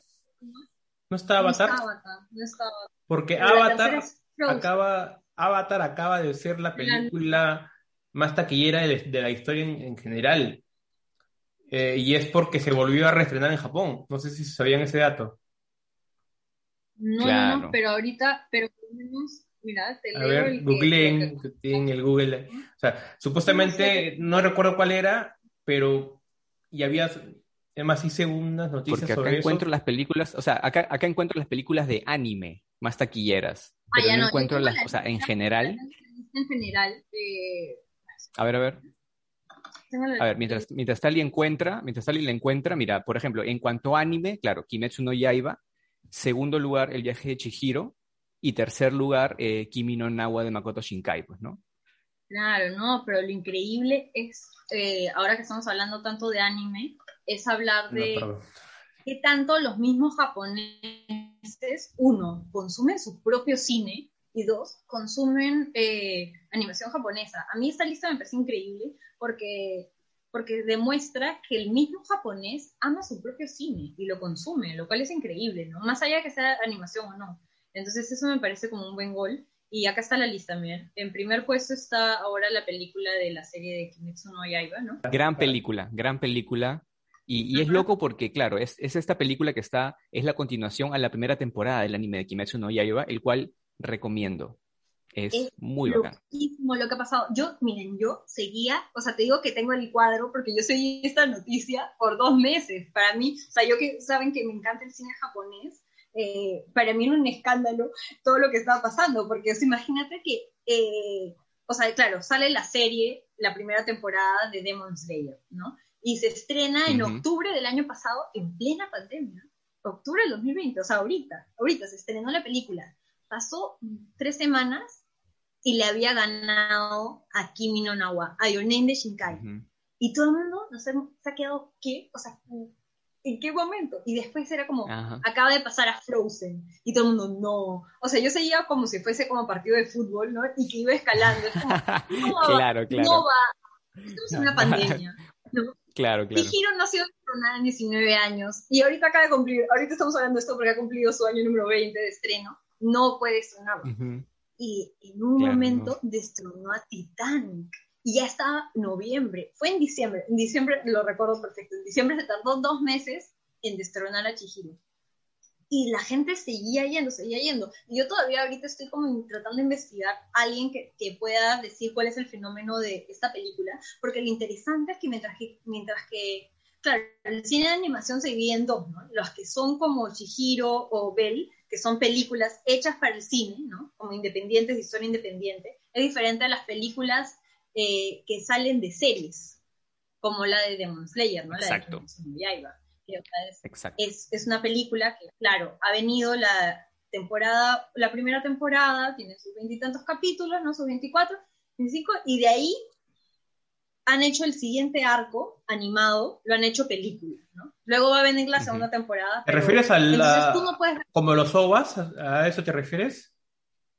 No. Sí, pero esta no es OVA. Pero escúchame, claro, OVA, pues, OVA significa como una película. Claro, esta de acá sí, pero, pero me refiero a este tipo de, Las OVAs son de, las series, ¿no? Una película de, una serie. OVA, claro, la OVA sale de frente para, claro, para la televisión, ¿no? En cambio, eh, esto de aquí es tienes que ver esta película sí o sí, porque si tú has visto la temporada 1 y quieres ver la temporada 2 que viene ahorita, el arco animado de este personaje eh, se hizo película, ¿no? O sea, a propósito, para que tú vayas al cine y la veas. Entonces, si tú sigues la historia, tienes que ir. Entonces, el fenómeno debe ser por la serie, entonces, más que, más que por la película. Totalmente. No, totalmente. No, el fenómeno de la serie. Ahora vamos al, al hecho de ¿qué tiene esta serie que ha hecho que la... o sea, porque tú para que, o sea, imagínate, estamos hablando de cine, o sea, tú estás hablando de que nosotros vamos al cine a ver películas, por primera vez la historia es autoconcluyente, ¿no? En el momento, las dos horas y ya. Pero que estás viendo, viendo que hay tanta gente que está yendo al cine porque ha visto esta serie. O sea, tú no puedes ir así un día cotidiano a ver esta película así nomás, por ejemplo, si no has visto Kimetsu no Yaiba, ¿no? Si no has visto la serie. Exacto. No se entiende nada. Ya bueno, esta película, esta serie, le quitó el trono al viaje Chihiro después de 19 años. Entonces, por eso dije es algo que podría darte la curiosidad suficiente como para que veas la serie. ¿Ya se estrenó la, o sea, la, serie se está viendo actualmente? La serie eh, tuvo su primera temporada, película, y ahora se viene la segunda temporada. ¿Y acá ya, ya la han visto ya ustedes ya? Sí. ¿Sí? La serie y la película. El capítulo 19 de la serie del anime rompió el internet, fue tendencia mundial. Fue una locura, tanto por animación como por la banda sonora. Fue Sí, fue, fue alucinante. Y, la película, o sea, ya, mira, solamente para, yo, yo tengo que decir esto acerca de la película. aparte de ser muy buena en términos de animación, es, es una obra maestra de cómo presentar un personaje en menos de dos horas. Hay un personaje en especial que se llama Rengoku. ¿Ya? En el anime tuvo cierta participación, sobre todo al final. Pero esta película es, es él. Y, lo que pasa en esta película con él es, es hermoso en muchas maneras, ¿no? Es, es heroico, es emotivo, es, es, descorazonador. Em, sí, es... Ah, la vi dos veces y seguramente la voy a volver a ver en algún otro momento, pero la película está espectacular. De hecho, eh, es, o sea, es como que yo estaba, pucha, ya cansado de hacer cosas en internet, ah, ya hace tiempo que no subía nada la película me gustó tanto que hice unas cuantas historias como a manera de regreso para decir, oigan, vean esta película porque está increíble. De verdad. De verdad. Ahora que terminas de ver Attack on Titan, chequéate. sí, sí, este, me, la mencionaste, me la mencionaste la, vez pasada. Y, quiero, eh, les mencioné hace un momento lo de Avatar, me confundí, no era Japón, era China, que Avatar ha vuelto a ser la película más taquillera de la historia en el mundo eh, mm. que acaba de, de destronar a Avengers Endgame y la acaba de destronar porque Avatar en China ha tenido un, un reestreno. Por eso es que, y por eso la pregunta que, te hacía Talía de, de, este ranking es cómo se mide eh, en, tiempo, porque, no sé, por ejemplo, aquí me parecería muy injusto que Avatar gane si, si, si tiene un reestreno, ¿no? Eh, imaginemos que, se vuelve a reestrenar Chihiro y que va a volver a pasar a esta película, entonces creo que debería haber un tiempo límite, ¿no? O sea, es como que eh, solamente se, mide un año, ya si, si al, año siguiente van un millón de personas ya no cuenta, tendría que haber un tiempo, porque si, si, si comparamos Chihiro el tiempo que habrá estado, habrá estado en, cartelera y comparamos esta película, de repente ha tenido mucho más tiempo. ¿Sabes eso? O sea, es un buen punto el tuyo, pero es como si reestrenaran, imagínate que reestrenen Avatar aquí en Perú y entre el ranking de películas más taquilleras, ¿no? O sea, es como, sea, no sé, el ranking, el ranking de las películas más taquilleras no discrimina. O sea, debería tener todo esto que tú dices, pero yo creo que eso es ya para cuando uno quiere hacer un análisis, ¿no? Pero es como que esta lista es una cosa como en bruto, ¿no? O sea, ah, esta es la plata de las películas. Claro, ya si quieres ser analítico, ya si quieres ser analítico, ya. Claro, ah, ya, ok, ya, claro. Sí, sí, sí. Claro, si tú mismo ya como investigador quieres sacar, ¿no? Las cosas, y ahora, o sea, ahorita termino de leer la, la lista, pero ahora que has mencionado el reestreno de Avatar en China, un buen punto de Chihiro ni la eh, en, en, China no se había estrenado ninguna película de Ghibli hasta el 2018. En el 2018 se estrena por primera vez Totoro. Totoro, y hay un, arte precioso de Totoro, que es un afiche que Ghibli ha hecho especialmente para el, para el estreno del 2018. O sea, imagínate, Totoro es del 88, ¿no? Y recién se estrenó en el 2018 en China. Y al año siguiente, o sea, en el 2019, o sea, ahorita nomás, ha sido el primer estreno de Chihiro en China.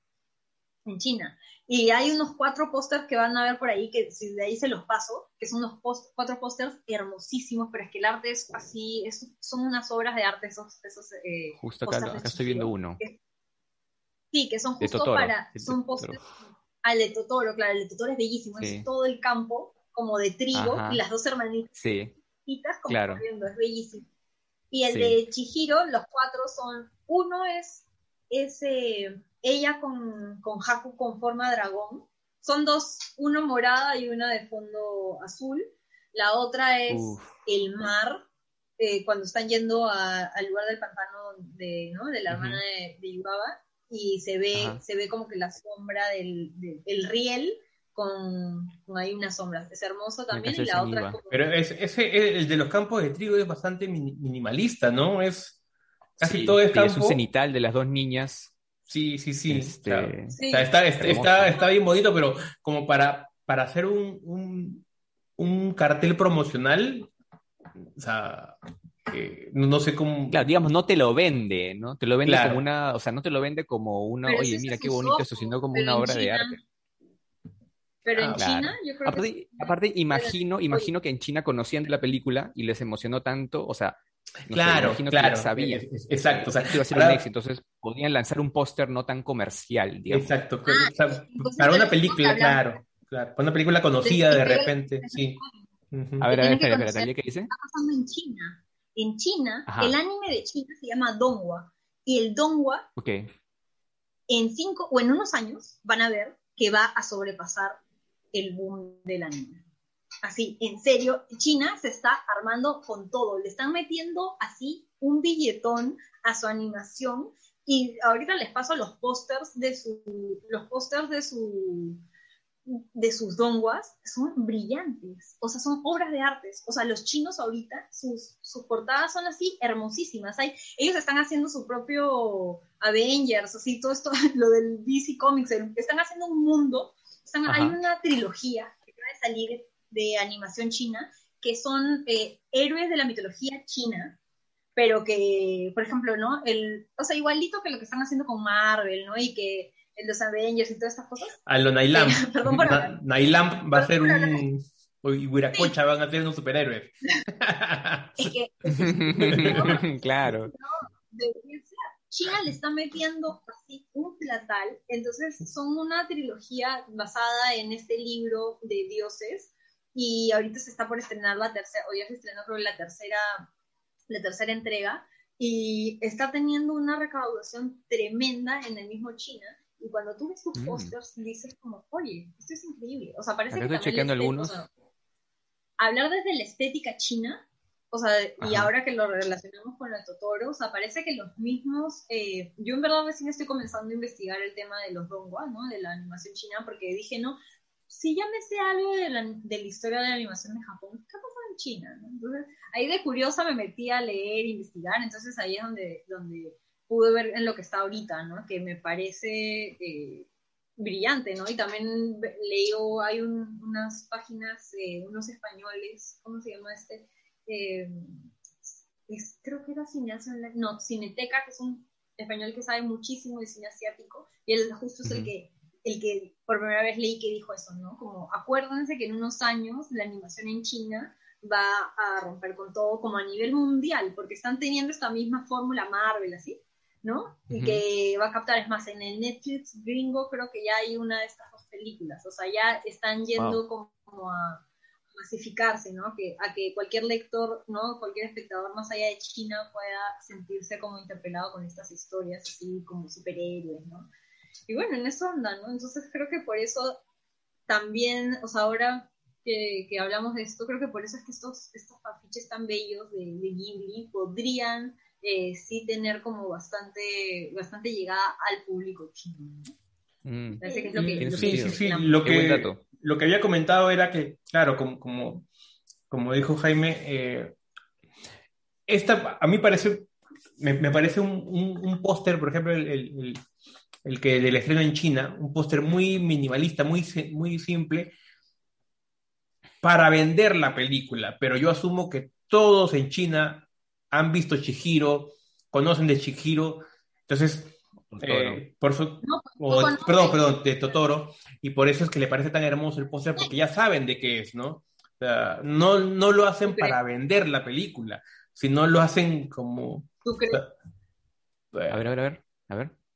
No sé, yo tengo mis dudas, o sea, tenemos que, estamos hablando de China, ¿no? También hay que ver cómo qué tan masificado puede estar eh, Totoro y, o sea, por todo, por todo el tema, el tema del cine en China y, cómo no, a veces te prohíbe el mismo gobierno ver cosas, entonces, o sea, es una buena pregunta la, que, la que has hecho.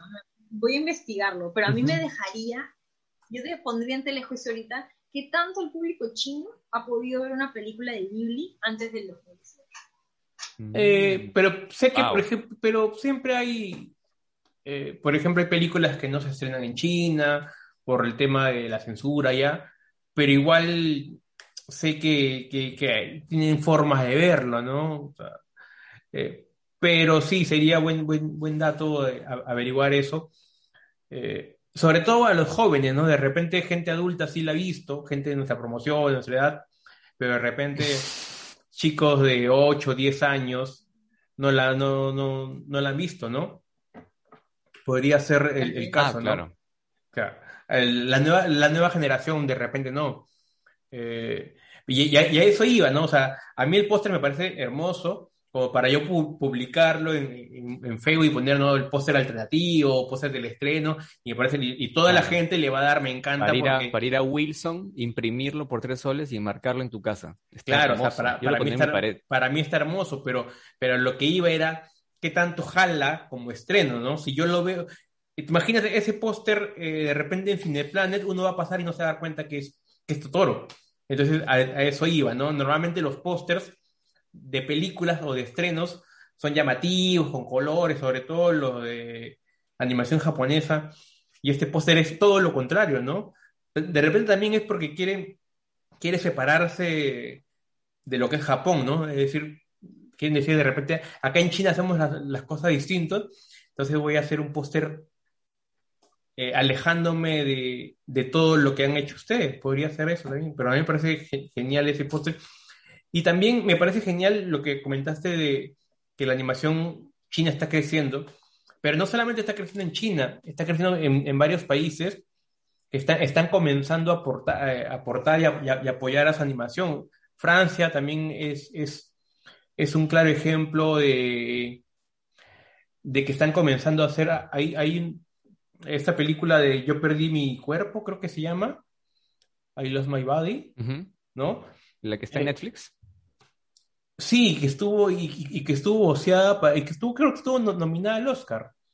Me alegra que, la industria peruana de animación también esté, aumentando y quién sabe en algún momento podamos tener una película de animación peruana eh, no nominada, pero al, menos, pero al menos luchando por la, nominación, ¿no? O sea, que, que, se vocee una, una película peruana. Hemos tenido, ¿Qué hemos tenido? Hemos tenido Piratas de del Callao, creo. Piratas del Callao, los ilusionautas, creo, me parece, recordar una, una así, después una de un delfín, me parece.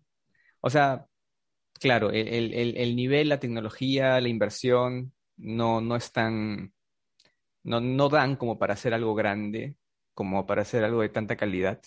Justo una de las cosas que habla este libro de aquí es, es eso, ¿no? Como, como Disney le llevaba muchos años de, diferencia a, Japón y cómo los japoneses tuvieron que, ingeniárselas, ¿no? Como para, ya, ok, no podemos crear escenarios tan complejos, ok, hagamos animación este, un poco más, eh, ¿cuál es la palabra exacta que utilizan? Ah, se me fue la palabra, pero es más estática, ¿no? esta onda de que el personaje se mueve para un lado y el fondo se mueve para el otro, ¿no? Como para, como para darle movimiento o como para darle rapidez, ¿no? Como, como, como que, ya, ok, no hay plata, pero hagamos que funcione de alguna forma, ¿no?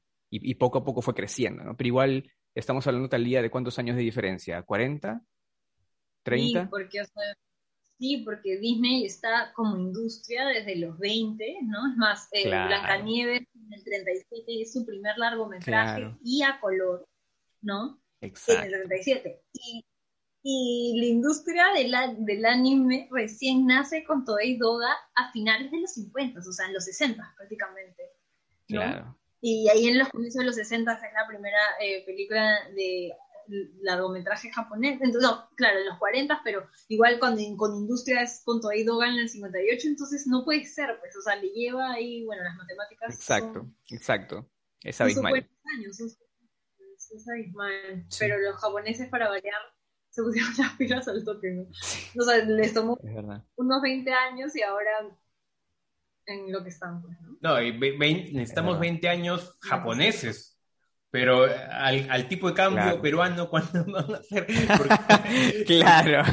Porque allá en, Japón, ¿ha, visto esos, videos que arreglan, arreglan pistas en horas? Claro, claro. Y aquí la universitaria está hecha miércoles hace 20 años, creo. Sí, claro. Al tipo de cambio es un, siglo de repente. no, imagínate, pues acá para que en Perú se haga a ah, su máquina. ¿Cómo dice Talía? Un montón. Y ahora, sí, que ahora que hablábamos de, de la pandemia, sobre todo de cómo en Chihiro fue destronada de la más taquillera de Japón, en plena pandemia, ¿no? Hablando también de Ghibli, que en Ghibli han sucedido dos cosas con, con la pandemia, ¿no? Que una es su museo, entonces el otro día le contaba a Jaime, ¿no? Como, o sea, el museo de Ghibli, ¿no? Está ahí en, en, Tokio, es, es, algo que los más fans no podíamos saber cómo era por dentro. O sea, no habían fotos, o sea, e, era la regla general. Tú cuando pasas el, o sea, uno podía tener fotos de la parte de afuera, ¿no? pero nunca nadie, o sea, es más, los videos de YouTube se los bajaban. Hay videos que solamente son exclusivos de, del, del Museo de Ghibli, ¿no? Y, o sea, cualquier fan de Ghibli se muere de ganas de ver ese video y tú dirías, ah, están pirateados por ahí en internet. No, no se encuentran. O sea, realmente es así, han, no sé cómo han hecho, pero la gente es tan leal que nadie ha tomado fotos, nadie subió nada, es imposible. O sea, se sabe que, por ejemplo, no es Totoro 2, ¿no? Pero Mei y el gato bus, ¿no? Que es como una, como un spin-off que se ve ahí en el museo, pero no hay forma de tenerla. O sea, yo he ido por todos mis lugares más piratas, sí, lo siento, con todo piratería, pero he tratado de, de, de encontrarla y es imposible, imposible, ¿no? Entonces era como cualquiera que ama el estudio Ghibli dice, ¿cómo será por dentro el estudio? Bueno, en pandemia, el año pasado, crearon este canal de YouTube del museo y subían dos videos por mes de un recorrido por todo el museo. Ha sido lo mejor, o sea, eso, mi comienzo de pandemia fue, o sea, fue así hermoso gracias a Ghibli, o sea, no es que fue hermoso, ¿no? Pero pudo ser muy bueno gracias a Ghibli, gracias a poder ver por fin cómo era el museo por dentro, cómo, por ejemplo, tenían todos estos vitrales, eh, con los personajes, tenían una escalera que, como en caracol, tal y cual te lo imaginabas, el baño, o sea, han filmado hasta el baño, te filman como era el baño, te filman como el café con todas las tacitas como de Kitty, los platos. ese baño debe ser mejor que cualquier estudio de... no, increíble. Claro. Te da pena, te da pena ensuciar el baño, te aguantas en tu eh, casa, ¿no? no vas, no vas, entras para tomar foto, pero vas a tu casa. Te, aguantas hasta tu casa. no, lo ensucias. No, no, nada, nada. Una foto con el... Con, no tomas agua. Una foto con el urinario, ¿no? Con el, con el, water, con la cara de Totoro, así, ¿no? Así. No, pero ese, no, no, hay forma de que no, no podría. No ¿Es parte del museo o es en verdad el, el, baño, no? Claro, no, no, tendría corazón para orinar en la cara de Totoro, ¿no? Claro, ¿no? Y también está el, el gatobús gigante, como un peluche, que solamente pueden subir los niños, ¿no? Y está el gatobús gigante, eh, te enseñan todo, pues es, es, hermoso, por ahí pueden buscarlo, buscan en el Museo Ghibli y ahí sale, ¿no? Y lo otro es que en diciembre, ahorita de diciembre del 2020, han sacado por fin su primera red social, que es un Twitter, ¿no? O sea, porque para esto no habían redes sociales de, Ghibli, y ya pues su primera red oficial es, es, en Twitter, pues, ¿no? Que también pueden buscarlo, Museo, eh, no, Ghibli creo que es como JP de Japón Ghibli, y ahí está, y suben fotos de la vida cotidiana del Ghibli, del día a día, o sea, hay fotos hermosas. Entonces es, yo creo que han, replanteado bastante su postura ante la pandemia, ¿no? Ante el mundo en general, porque son bien herméticos eh, y han cambiado, ¿no? Entonces me parece como algo chévere también como dentro del estudio, que hayan tenido como esa mirada, ¿no? O sea, yo estoy muy contenta. Abrirse un poco más a, abrirse al mundo digital, ¿no? que al final es lo que, es lo que es lo que los va a hacer sobrevivir, ¿no? O sea, tienen un fandom sólido y es como que aprovechar, pues, ¿no? O sea, hay gente que nos ama, que nos conozcan un poco más. Imagínate que el estudio Ghibli se abre un Patreon, ¿no? Pucha, nos falta plata. Hay que poner Patreon. ¿Tú crees que no se van a poder financiar por lo menos un par de pelis? ¿No van a poder pagarles a unos cuantos animadores con el Patreon de Ghibli? De todas maneras. Un crowdfunding, ¿no? Para, para la próxima película, ¿no? Claro. Pone su código YAPE y ahí le cae, ahí le meto. Oye, sí. ¿Cuánto, ¿Cuánto tiempo vamos hablando? Porque con, con, con Talía el tiempo pasa. Deben ser casi ya dos horas, creo. sí, sí, sí. Voy a tener que, que, que trabajar mucho en, en edición. A ver si cortamos un poco el relleno de, lo que hemos hablado. Esto no es Naruto, esto no, esto no tiene relleno. No tiene relleno, sí, sí. Bueno, ya que, creo, que, creo que con eso ya... Es más, deberíamos tener un, programa solamente para hablar de Ghibli, porque... Y bueno, yo también tendría que ponerme al día de, las películas que no he visto para poder hablar, estar, no, no ser un, un espectador en este, en ese conversatorio entre ustedes dos, sino también para para poder opinar. Así que para la próxima les prometo ver un poco más de, animación. Eh, voy yo, así como ustedes, los que están viendo, están anotando las recomendaciones, yo también estoy anotando, para también hacer mi tarea y yo también ver, voy a comenzar con, a ver con eh, Summer Wars. Es así, me ha llamado mucho la atención y esa, esa la voy a comenzar a ver. Este, la de Mirai no la he visto, así que también voy a verla. Y eso, esas dos. Y después ya, de ahí les pido otra tarea. ¿Cuál? Demon Slayer, Demon Slayer. Ah, Demon Slayer. Ah, esa, ¿verdad? Esa, esa sí, esa es la que ha ganado, esa es la que ha, eh, sacado del primer lugar. Así que esa, esa, esa ¿cuántos, episodios es esa serie? 26. 26, 24, O sí, o sea, la verdad es, que es, cortísima. O de dos 24, ¿no? Es máximo, así sí. se suele, Sí, es bastante corto. Ah, ok, ok, ok. Sí. no es como, no es como One Piece. No, no te pases. Me desanima ver One Piece. Me muero por yo, verla, Yo estoy en el 100, 120, creo, en el peso 120. La verdad es que es, llega a ser un poco, llega a ser un poco como que Felizmente que como es por arcos, ¿no? Uno ya, ok, del 1 al 60 es uno, del 60 al 120 es otro, entonces como si te lo tomas así es más manejable. Pero, pero para mí al menos no está siendo tan, o sea, no, no está tan, no me he enganchado tanto a la primera como lo está haciendo Naruto, ¿no? Quizás con Naruto también en un momento me llegue, ¿no? Pero por lo menos Naruto le está ganando en cuanto a, es más, más entretenida, es más digerible.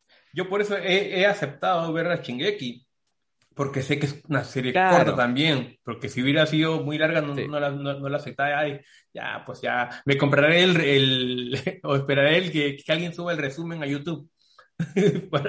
Pero sí, sí la, sí la estoy viendo. Y debe haber algún resumen también, ¿no? Justo ahora estoy viendo acá, sí, hay varios resúmenes, porque es una, es una serie bastante corta. Así que no hagan eso, no hagan como hacían en, en los colegios, en el colegio o en la universidad, que que buscaban, le pedían, le mandaban a, leer algún libro y... Rincón del vago. Claro. del otaku. Ah, no, antes, en mi época del colegio, vendían libros de resúmenes de, o sea, libros pequeños. Por ejemplo, yo recuerdo que haber leído el, el Quijote en un resumen de cinco o seis páginas. Pero... La miércoles. Entonces, bien. ¿ah? capacidad de sintetizar. Bien, ¿ah? igual, sí, pues, ¿no? O sea, no sé qué tan buen un resumen habrá sido. No sé si solamente. Me imagino que muy malo, ¿no? Sí, muy, muy malo. Dudo mucho que haya sido bueno.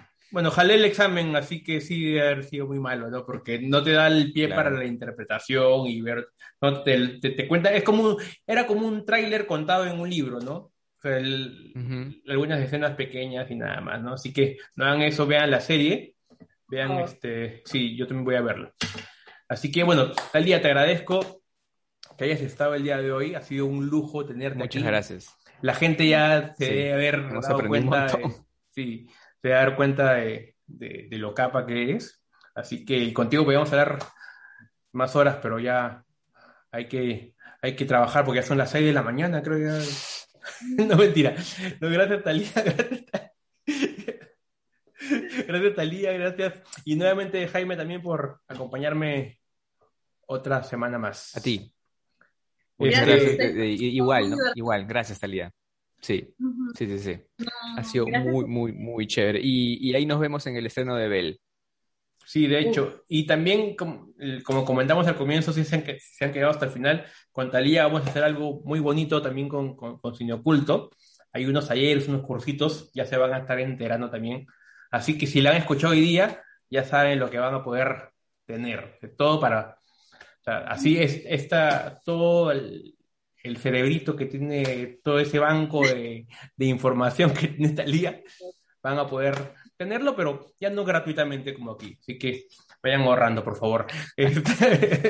Le va a costar. Sí, les va a costar, eso sí va a costar carísimo. Mentira.